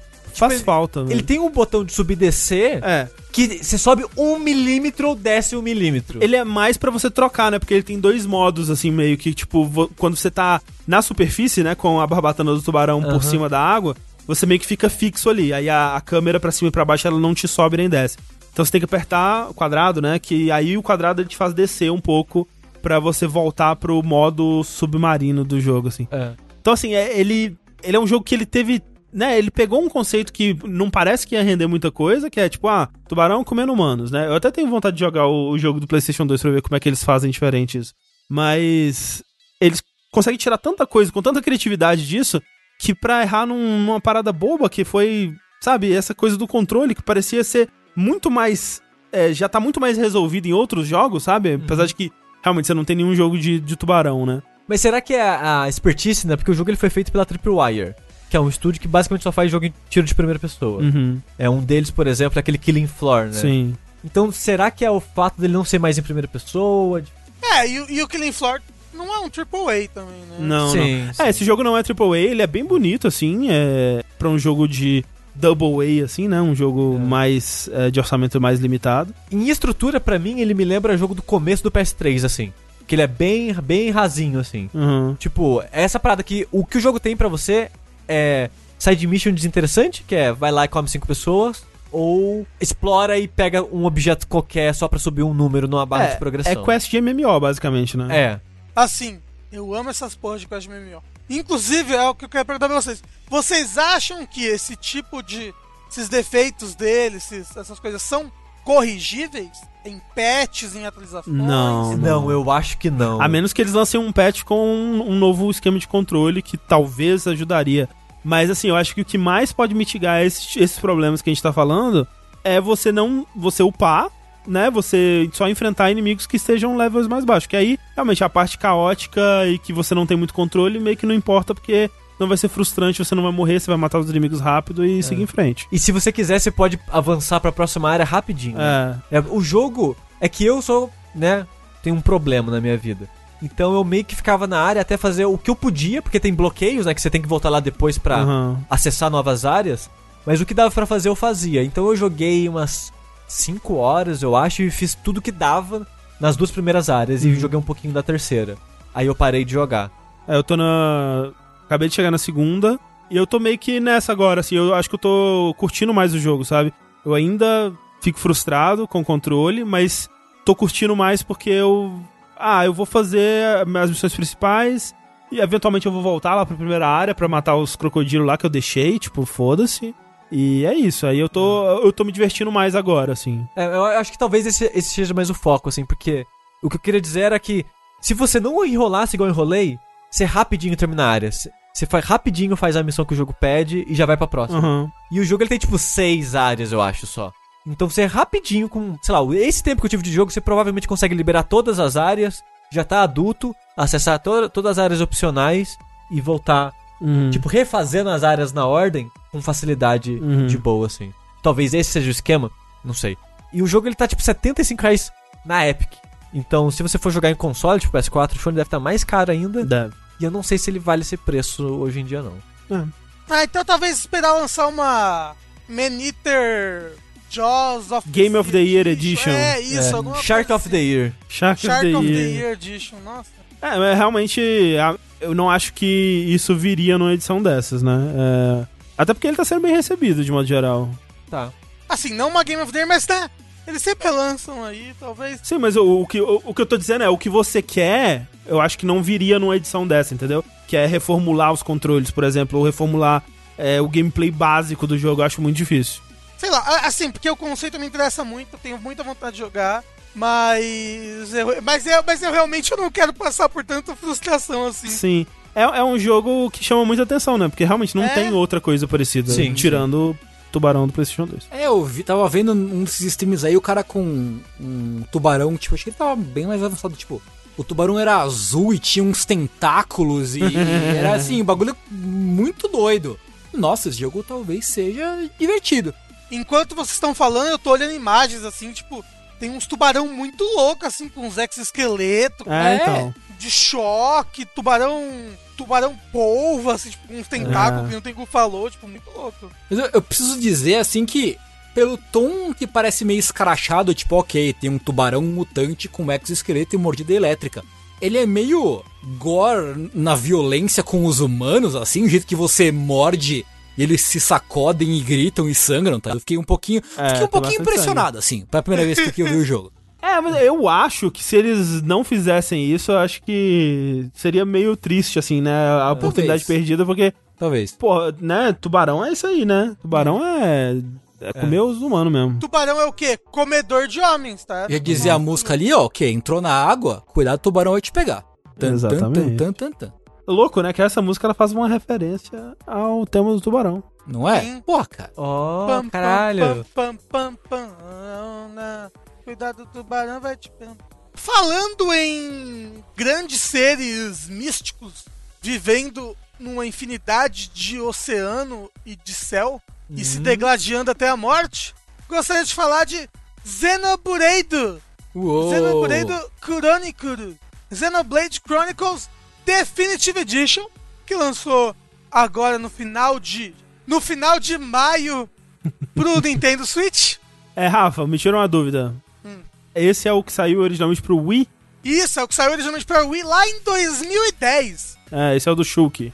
Isso, é o do Shulk, Chuca, fazer chuca. que usa a Monado, que é o, o personagem que tem no Smash. Inclusive, eu vou te falar, já fica aqui. Eu só me interessei em jogar esse jogo porque tem o Shulk no Smash. O, nossa, que surpresa. Nossa. Ai, desculpa, essa não é uma surpresa pra você. desculpa se eu sou previsível. Aliás, eu não sou previsível, eu sou Consistente. consistente. Aham, completamente diferente. Pois bem, então esse Xenoblade Chronicles Definitive Edition é um relançamento desse jogo de 2010 pro Nintendo Wii, só que ele tem principalmente melhorias gráficas no jogo, né? Eles mudaram os modelos dos personagens. Se você olhar os modelos do Wii e até mesmo os modelos do 3DS, porque o jogo lançou para o New 3DS. Vocês lembram que existiu um New 3DS, gente? Existiu. Sim, existiu. Existiu, ele tem dois analógicos e ele tem R1 e L1, ao contrário de só L e R. Ele tem Incrível. L1 e R1 e L1. Então, é, ele, ele muda os gráficos, ele muda os modelos dos personagens, deixando eles, eles mais anime. O que, que, que você achou disso, Rafa? Porque teve uma polêmica fortíssima em cima disso. Nossa, é, assim, eu achei muito mais bonito, pelo amor de Deus. É muito feio, Sushi. Sushi, eu vou te mostrar agora, eu não sei se você já viu. Eu já, eu já vi, eu já vi. Que Eu entendo parte da raiva das pessoas, porque antes o jogo ele era um jogo de PlayStation 2, né? Ah, os personagens eram aquela textura pixelada Sim, sim. Pra fa- da, da expressão, né? Dar os detalhes do rosto. E agora tá mais próximo de um jogo lá da PS3, PS4 ali, onde os personagens têm dedos individuais em vez de um bloco Sim. na mão. Quem diria? Não, e o negócio é a cara, a cara dos personagens parecia um bloco com uma textura, era muito Não, ele era um bloco com uma textura, né? É, Mas eu concordo que perdeu um pouco de personalidade. É, porque uma coisa que eu, eu achava legal do Xenoblade quando ele saiu era. Ele tinha. Os, ele não era genérico visualmente, né? Isso, é- Tipo, é- os personagens tinham umas caras meio longas, assim, umas coisas meio. Ele É. tinha uma, uma coisa eu definida, não, assim. eu, eu não gosto não, eu gosto de, eu prefiro anime. Mas cadê, Tipo, Rafa? Mostra pra ó, gente aí. Olha, olha essa imagem dessa personagem que eu tô mandando, como é que ela era no original, como é que ela é agora. A cara da cara esticada. Parece GoldenEye 007 do 64, a cara dessa, dessa menina, coitada dela. Então, ó, tá vendo? Eu prefiro, assim, é tudo bem que as pessoas têm, mas eu prefiro muito mais do que tá agora. É bem anime, é um anime mais genérico, mas eu, eu, eu gosto muito do design das roupas de qualquer jeito e do design da- das tecnologias, da Monado, por exemplo. É, do que tá agora, mas bem. É, não, assim, tá, tá mais bonito, com certeza, né? É, realmente, graficamente, tá muito melhor. Mas é, mudou o estilo visual, né? tipo, Mudou. pra Mudou. essa moça, ela era uma, só uma moça meio genérica nos dois, assim. Não sei se pra outros personagens ficariam mais interessantes. E eu acho que mudaram também pra ficar mais consistente com o 2, né? Porque o 2 É, sim, tem sim. esse estilo aí, né? E assim, pra ficar mais consistente como o Shulk foi representado depois do Xenoblade Sim. original. Sim, Porque, sim. por exemplo, no Smash, o Shulk é, é esse que tá nesse jogo agora. Uhum. Desse jeito de anime, sabe? Ele não é proporções de um ser humano, sabe? Cara de pessoa que sofre, acaba, acorda às 5 da manhã pra ir trabalhar. Ele é uma pe- pessoa de anime. As pessoas de anime, elas não sofrem, né? Elas, elas no Não, máximo é. correm com uma torrada na boca. E quando sofre, ela amarra uma faixa na barriga, assim. Aí para de sofrer. É, o, é o- a, a atadura padrão de anime. Se machuca, amarra uma faixa na barriga. Tá bom. É, o Resident Evil 2 fez isso. Isso é. Mas é, o, o, o, o Xenoblade Chronicles ele é um jogo da série Xenoblade. Não, aliás, da série Xeno, né? Que é uma série que vem aí desde o. Xenogears desde do PlayStation Play- 1. Do, PlayStation, né? Do Play 1, eu acho. Sim. Era da Square, eventualmente foi parar na, na mão, acho que É. da Namco. Ele era da Square, ele foi criado pelo Tetsuya Takahashi. E aí, quando ele saiu da, da Square, ele, ele continuou, teoricamente, essa série, né? Sim. Porque ela é uma série só espiritualmente, né? Sim. É. Porque eles não fazem parte da mesma franquia. Porque né, te- teve Xenogears, aí teve, teve Xenoblade Chronicles. Teve Xenogears, aí a Namco lançou Xenosaga 1, 2, 3, É. e aí isso, veio o é. Xenoblade. É. E aí, tipo, no, o- tem o Xenoblade Chronicles, o Xenoblade Chronicles X, Uhum. depois o Xenoblade Chronicles 2, que é de Switch.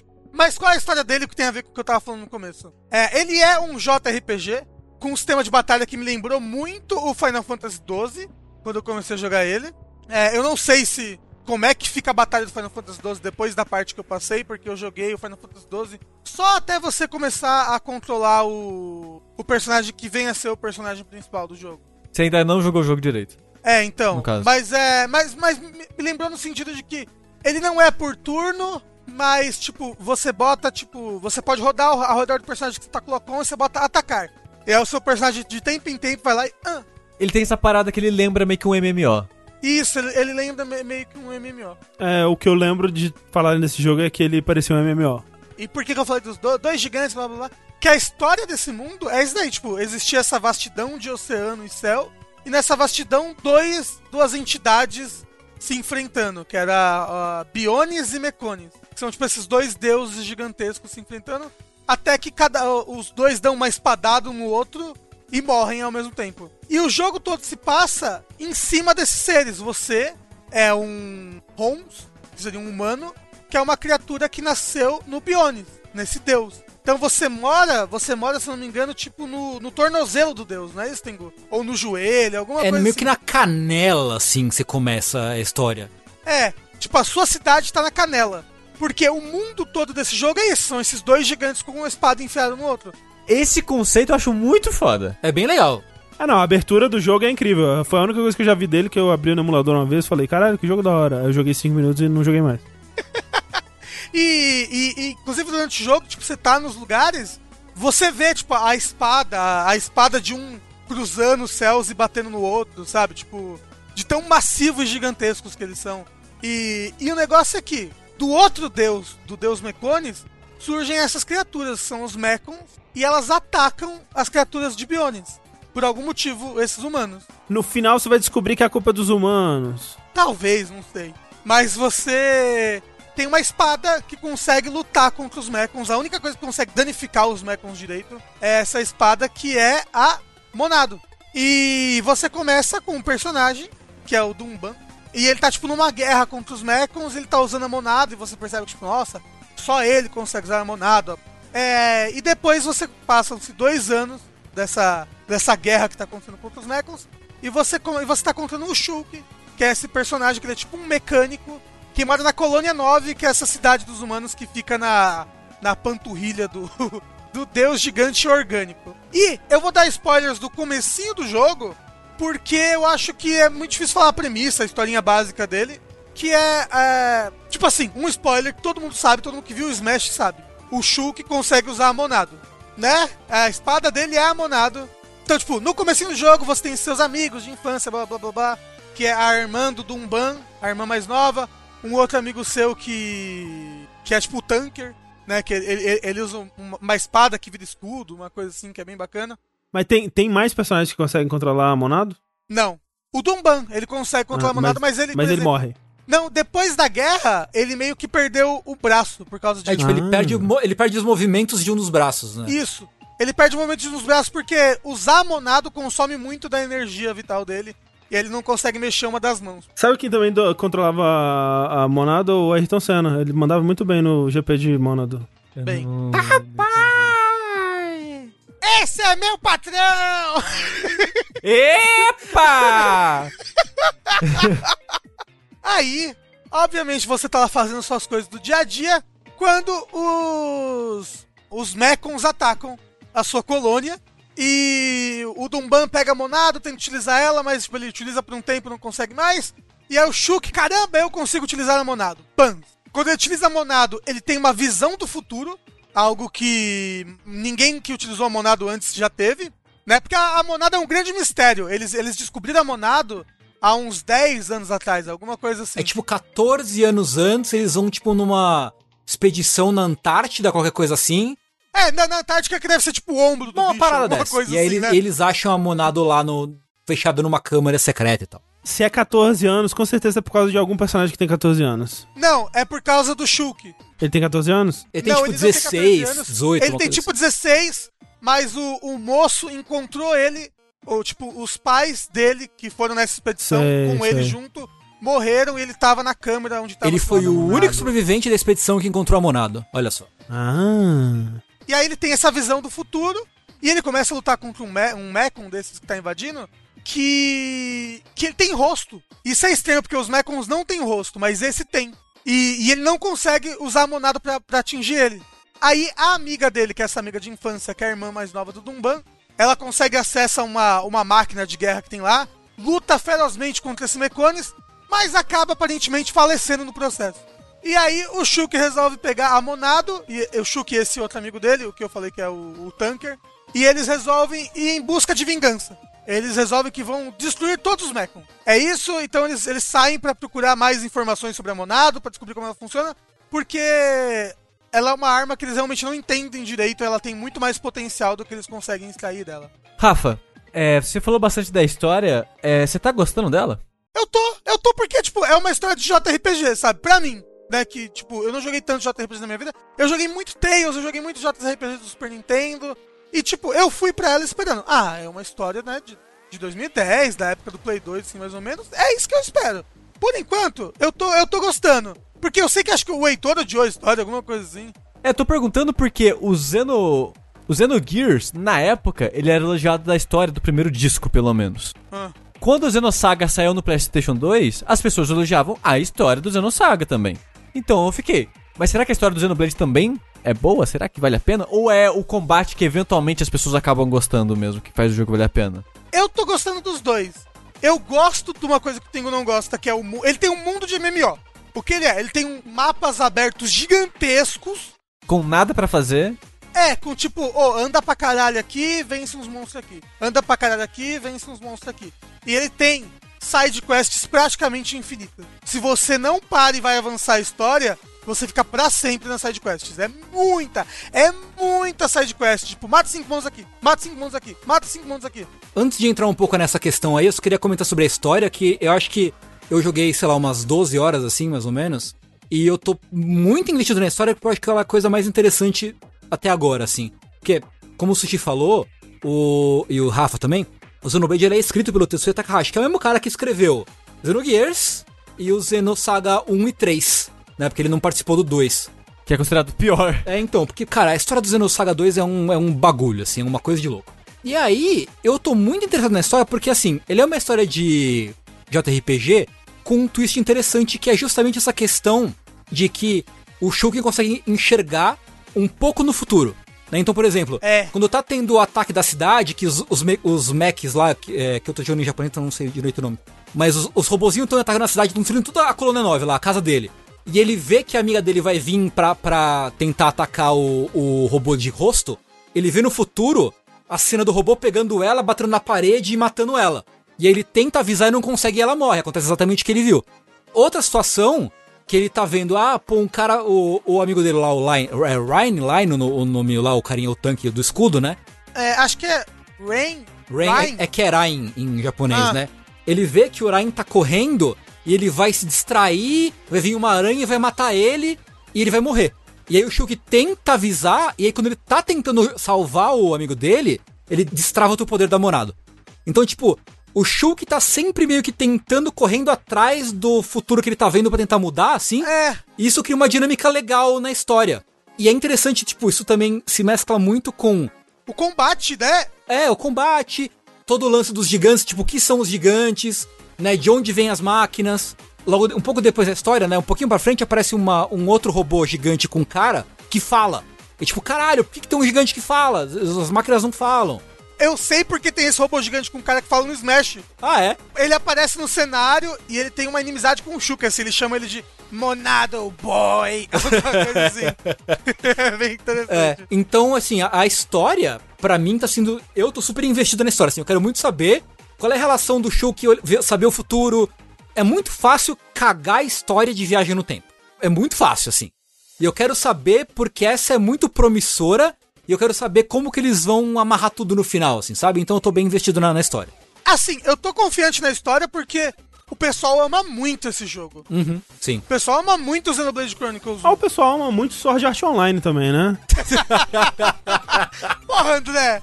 É Mas, verdade. sei lá, mas é verdade. Mas eu, eu tô, eu tô investindo na história. Uma coisa que eu gosto muito é o jeito como essa. Como o fato da Monado da visão do futuro do Shulk se encaixa na batalha. Isso eu achei bem foda, achei bem legal. É, isso. durante a, durante a batalha, principalmente contra bosses, você recebe visões do futuro. Aparece, tipo, para, aparece, tipo, monstro usando um super ataque. Vrum.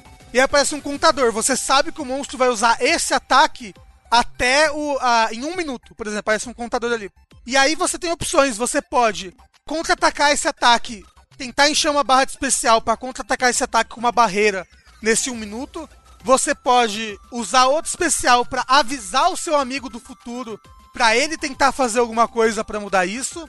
Entendeu? Então, então você, você sabe os ataques que o boss vai usar em tantos minutos e você tem maneiras de contra-atacar isso porque você viu isso no futuro. É bem, é bem bacana. Se você vai falar com o seu amigo para avisar do futuro, né? Você gasta um recurso, né? Você gasta o. Porque o poder da Monado ele tem um cooldown próprio, né? Então você gasta o cooldown da Monado pra avisar o do seu companheiro do que vai acontecer e você ganha uma ação grátis com ele. Você pode fazer qualquer coisa com ele de graça, assim. Então é bem, é bem interessante. Eu gostei bastante do combate, apesar de eu não gostar muito de combate por turno. Ele não é por turno, né? Que ele é- é um pouco mais action, mas ele ainda é tipo um combate de RPG, assim, sabe? Como eu falei, você, você ataca, você fica usando o negócio assim. Só que o que ele tem de bacana é agro e posicionamento, que lembra bastante MMO, né? Que, por exemplo, os monstros agram em quem tá dando mais dano. Então, não é bom eu ficar, por exemplo, spawnando habilidades que dão muito dano e chamar o agro do monstro pra mim, dependendo da situação. É melhor eu deixar o tanque usar habilidades que chamem um agro pra ele, me posicionar, porque tem várias habilidades que mudam atributos delas de acordo com a posição que você tá em relação ao monstro. Por exemplo, tem uma habilidade do Shulk que você usa essa habilidade atrás do monstro, dá tipo o dobro, o triplo de dano, que é a Backslash. Tem uma habilidade que se você usa ela do lado do monstro, ela diminui a defesa física do monstro. Ou uma outra habilidade que se você usa do lado do monstro, ela dá slow. E eu não consigo ficar do lado do monstro se o agro tá em mim. Porque se eu rodo e o agro tá em mim, o monstro fica sempre de frente pra mim. Eu tenho uma, uma habilidade da. Porque você joga com essa menina que morre, por isso que eu falei que é meio que spoiler. Assim. Você joga com ela uma boa parte. E ela tem uma habilidade de dano muito grande com as adagas. Mas se ela usa aquela habilidade, como é uma habilidade de dano muito grande, o agro vai pra ela. E ela tem pouco HP, pouca defesa. Então é melhor eu esperar, tipo, eu tenho certeza que eu vou matar o monstro se eu usar essa habilidade dela agora. E aí eu uso a habilidade, entendeu?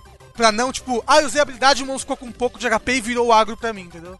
Pode ser meio perigoso. Então, é, apesar dele ser um pouco, um pouco mais tradicional, tipo, perto de um Final Fantasy VII, de um Final Fantasy XV da vida, em questão de batalha de RPG, é, eu, tô, eu gostei, tô gostando bastante, bastante, bastante do combate. É, Rafa, você é um cara que fala que não gosta de batalha por turno, mas você vai gostar de, de todas as batalhas por turno, porque batalha por turno é top, Rafa. Depende, André, porque eu jogava quando era criança, eu não entendia nada e eu não conseguia passar. É porque você era criança, Rafa. Mas por dentro eu ainda sou. Será que ainda sou uma garotinha? Deixa eu perguntar um negócio pra você da história. Ah. Com que velocidade essa história se desenvolve? Porque vocês falaram que ele é bem é, é, MMO, né? Acho que aí, aí é onde a minha opinião vai divergir da do Rafa. É nesse ponto. Porque assim, como o Rafa falou, o jogo tem muito, muito, muito side quest. Voltando um pouco. Você tem a introdução com o, o Dumban lá, né? Que é o herói e tal, você joga com ele. Aí depois pula pro Shulk um ano depois. Aí assim, Você tá dentro de batalha, tutorial, não sei o que, você chega na vila. Chegou na vila, é assim. Ó, é o seguinte: tem um sistema de amizade com os caras da vila. Tem um sistema de fazer trocas. Tem um sistema de colocar gema nas armas. Você tem 15 slots de equipamento por é, amigo. Tem um sistema de agro. Tem um sistema de você pegar loot. Tem um sistema de você. Sabe, tipo, o jogo, tipo, joga sistema na sua cara, assim. Sem parar. Tem um sistema de você de você upar as habilidades. Sim. Tem um sistema de você upar, tipo, uma espécie de skill tree única. Uhum. Ah, você tá me dizendo então que ele é um. Você tá me dizendo então que ele é um jogo japonês? É, é isso.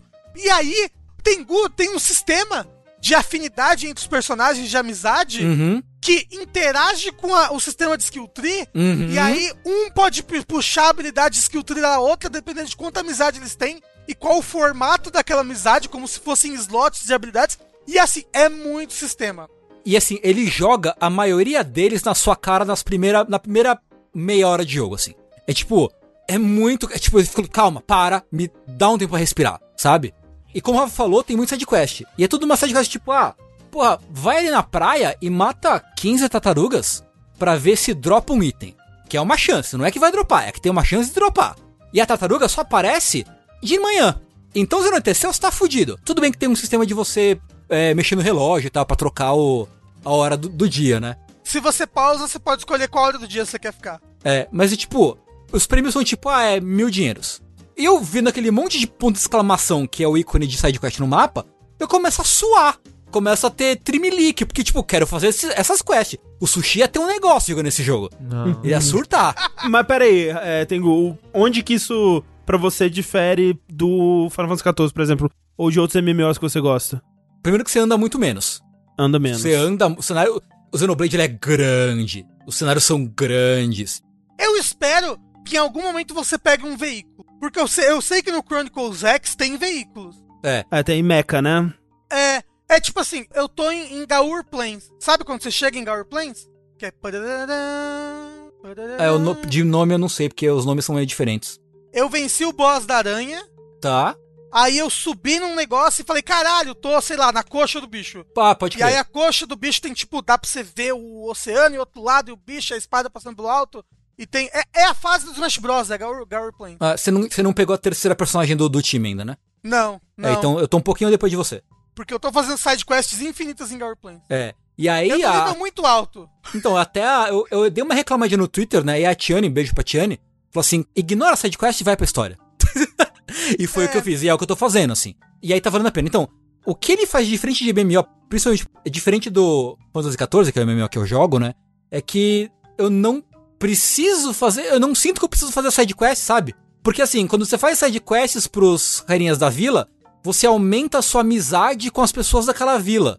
Pera aí, em qual que você sente que você não precisa fazer no Final no Fantasy? Final Fantasy no... XIV, é. Ah, ok, ok. Eu- se eu for fazer só as missões de história, pra mim, show. Eu não, eu não sinto que eu tô Ok. perdendo nada. Entendi. no entendi. Xenoblade, como tem esse sistema de você.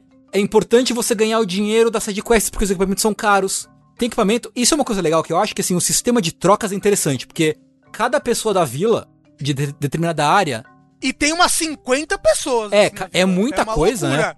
É muita gente. é, cada cidade tem um- várias pessoas e cada uma tem itens que elas podem te oferecer em troca. Esses itens. Tem alguns itens, itens que são é, bons, assim, tipo equipamento bom, uns itens maneiros e tal, pra craftar coisa depois. Só que assim, é, é muita coisa pra você gerenciar na sua mente.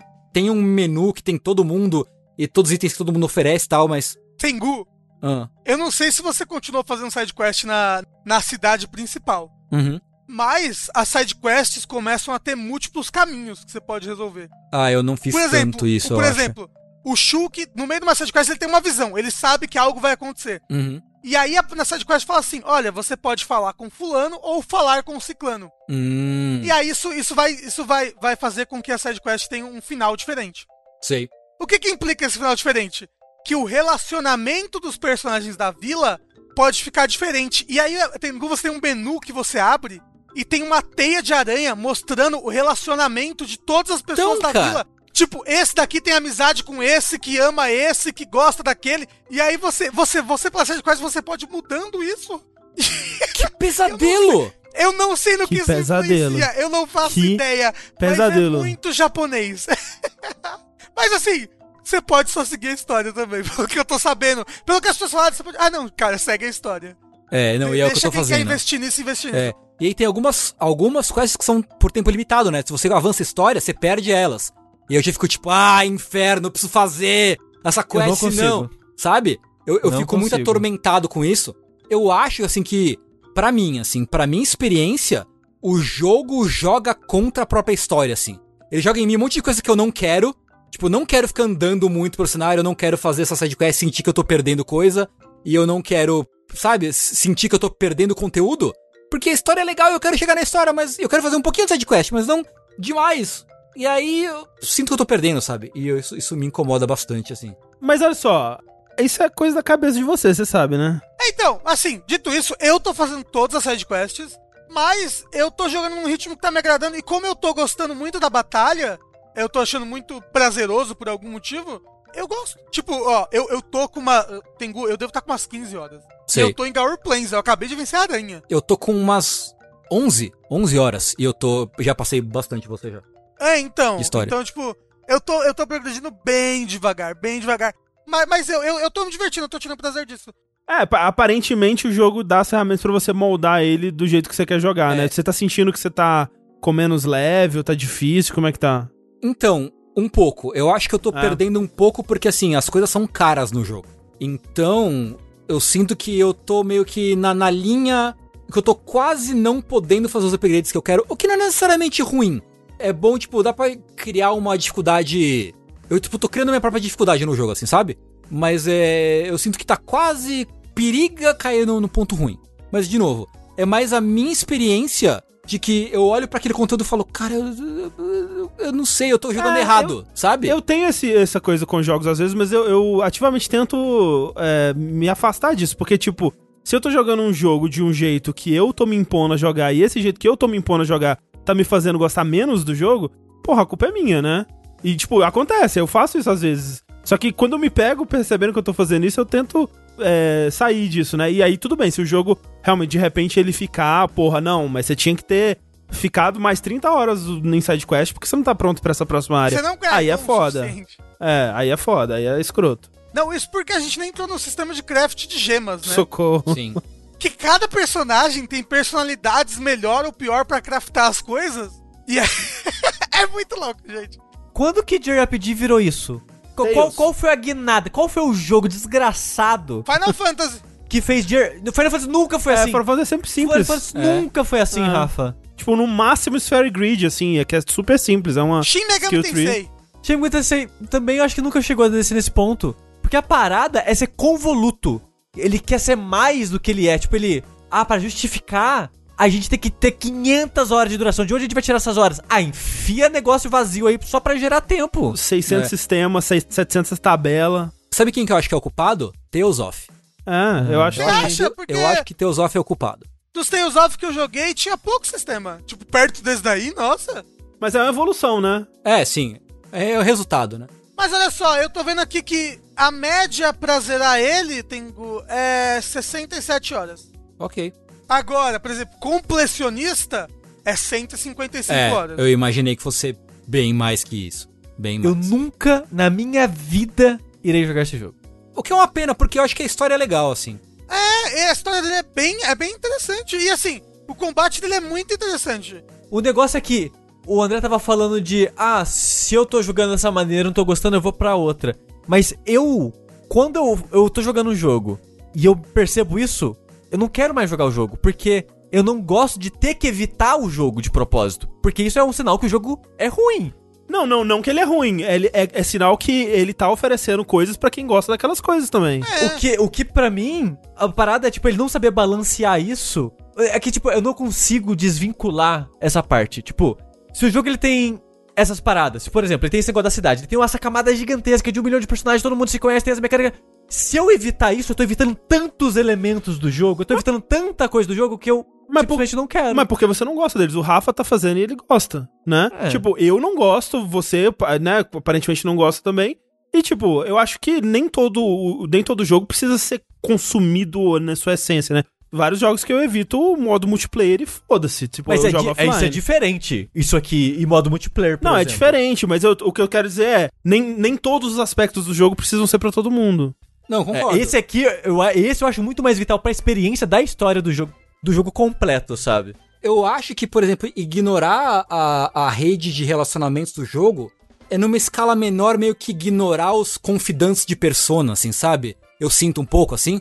Não sei se, se é na mesma intensidade, mas eu sinto que é um pouco tipo, eu tô perdendo o charme do jogo, assim, sabe? Um pouco do charme do jogo. Assim, um- uma coisa que eu acho que, que não dá pra ignorar, que, tipo, é o relacionamento entre os personagens da party, né? Sim. Que eles também têm relacionamentos entre si. Sim. Agora, o relacionamento entre as pessoas da cidade.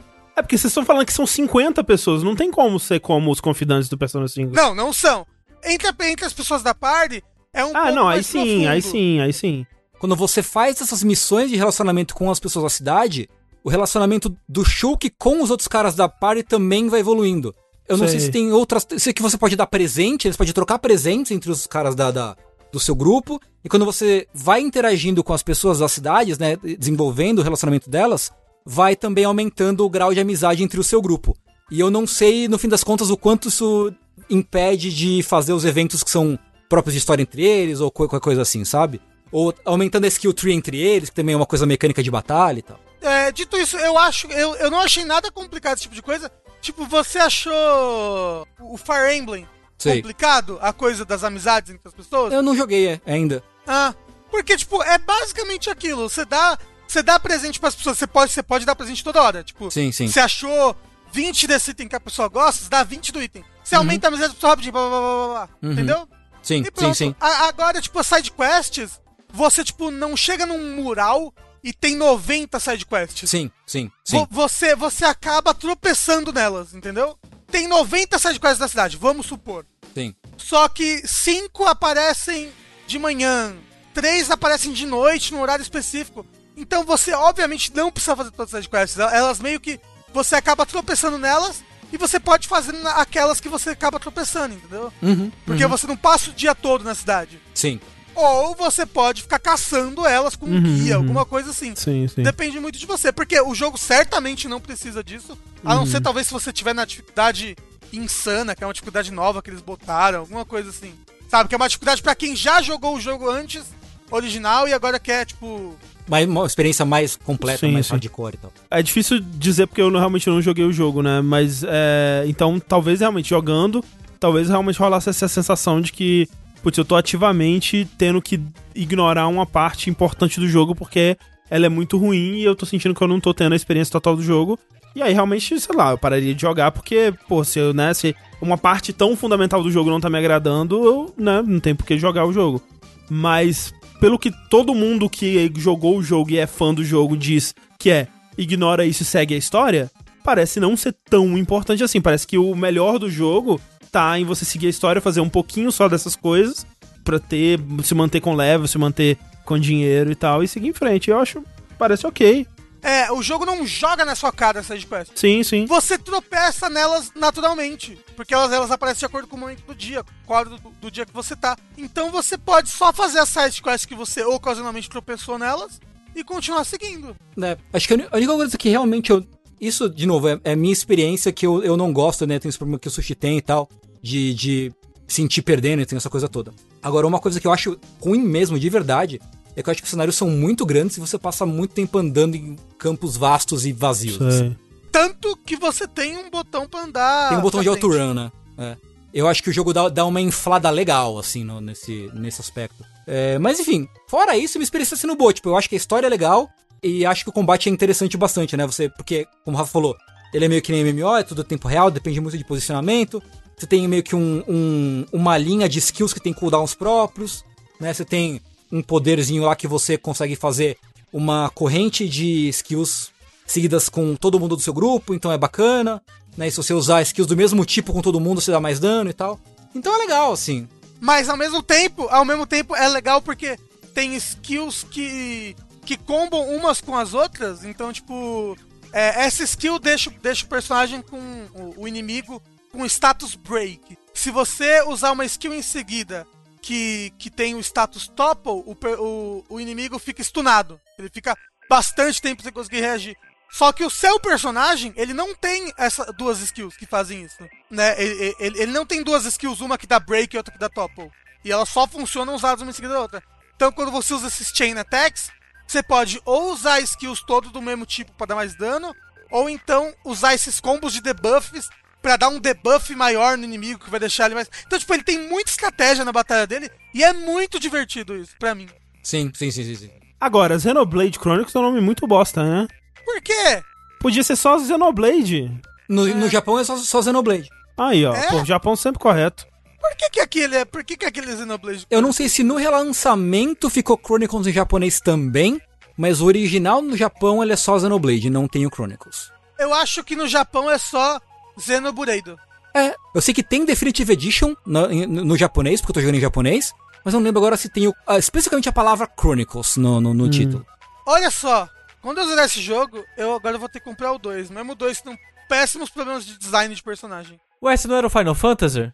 É, Virou Xenoblader agora? Mas é porque aparentemente, aparentemente existe uma timeline que liga todos os jogos da série Zeno.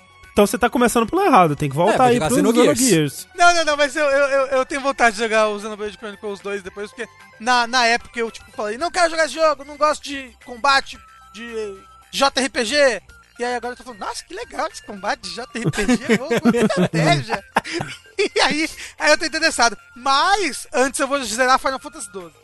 E chegamos então no fim de mais um vértice, mais um vértice possibilitado por pessoas como você aí que está ouvindo, pessoas que vão lá nas nossas campanhas, seja no Patreon, seja no Padrim, seja no PicPay, seja através do seu sub na Twitch, né, que você pode dar ali os 5 dólares, que hoje em dia vale o preço de um carro esporte, ou dando o seu Twitch Prime pra gente, né, caso você assine Amazon Prime, você pode ir lá todo mês, e o chato é que você realmente tem que ir lá todo mês e renovar todo mês, manualmente, mas você pode dar de graça pra gente o seu Twitch Prime, né? Que é um, um dinheirinho que tá sendo cada vez mais em conta, é, graças ao dólar absurdo que estamos vivendo aí. Então agradecemos a todo mundo que tem contribuído de todas as formas possíveis. No fim das contas, é a forma que te for mais conveniente, né? Pra continuar com a gente aí, porque é uma campanha recorrente, né? Então a gente tá todos os meses dependendo de vocês. É, todos os meses são vocês que fazem isso tudo continuar acontecendo aqui. Então, muito obrigado. Muito obrigado a todo mundo que torna esse projeto realidade já há quase cinco anos. Pessoas como, por exemplo, o Felipe Frois. O Schwarzenegger Alves. O Fred Crimson. E o Arthur Cook. Muito obrigado a todos vocês. Muito obrigado a você aí também que está ouvindo, quer você contribua ou não. Considere aí, né? Um realzinho que sobra no final do mês já ajuda bastante. Muito obrigado e até a próxima. Eu sou o André Campos. Eu sou o Dorthushi. Eu sou Rafael Kina. Eu sou Fernando Mucioli. Tchau. Uhul. Até!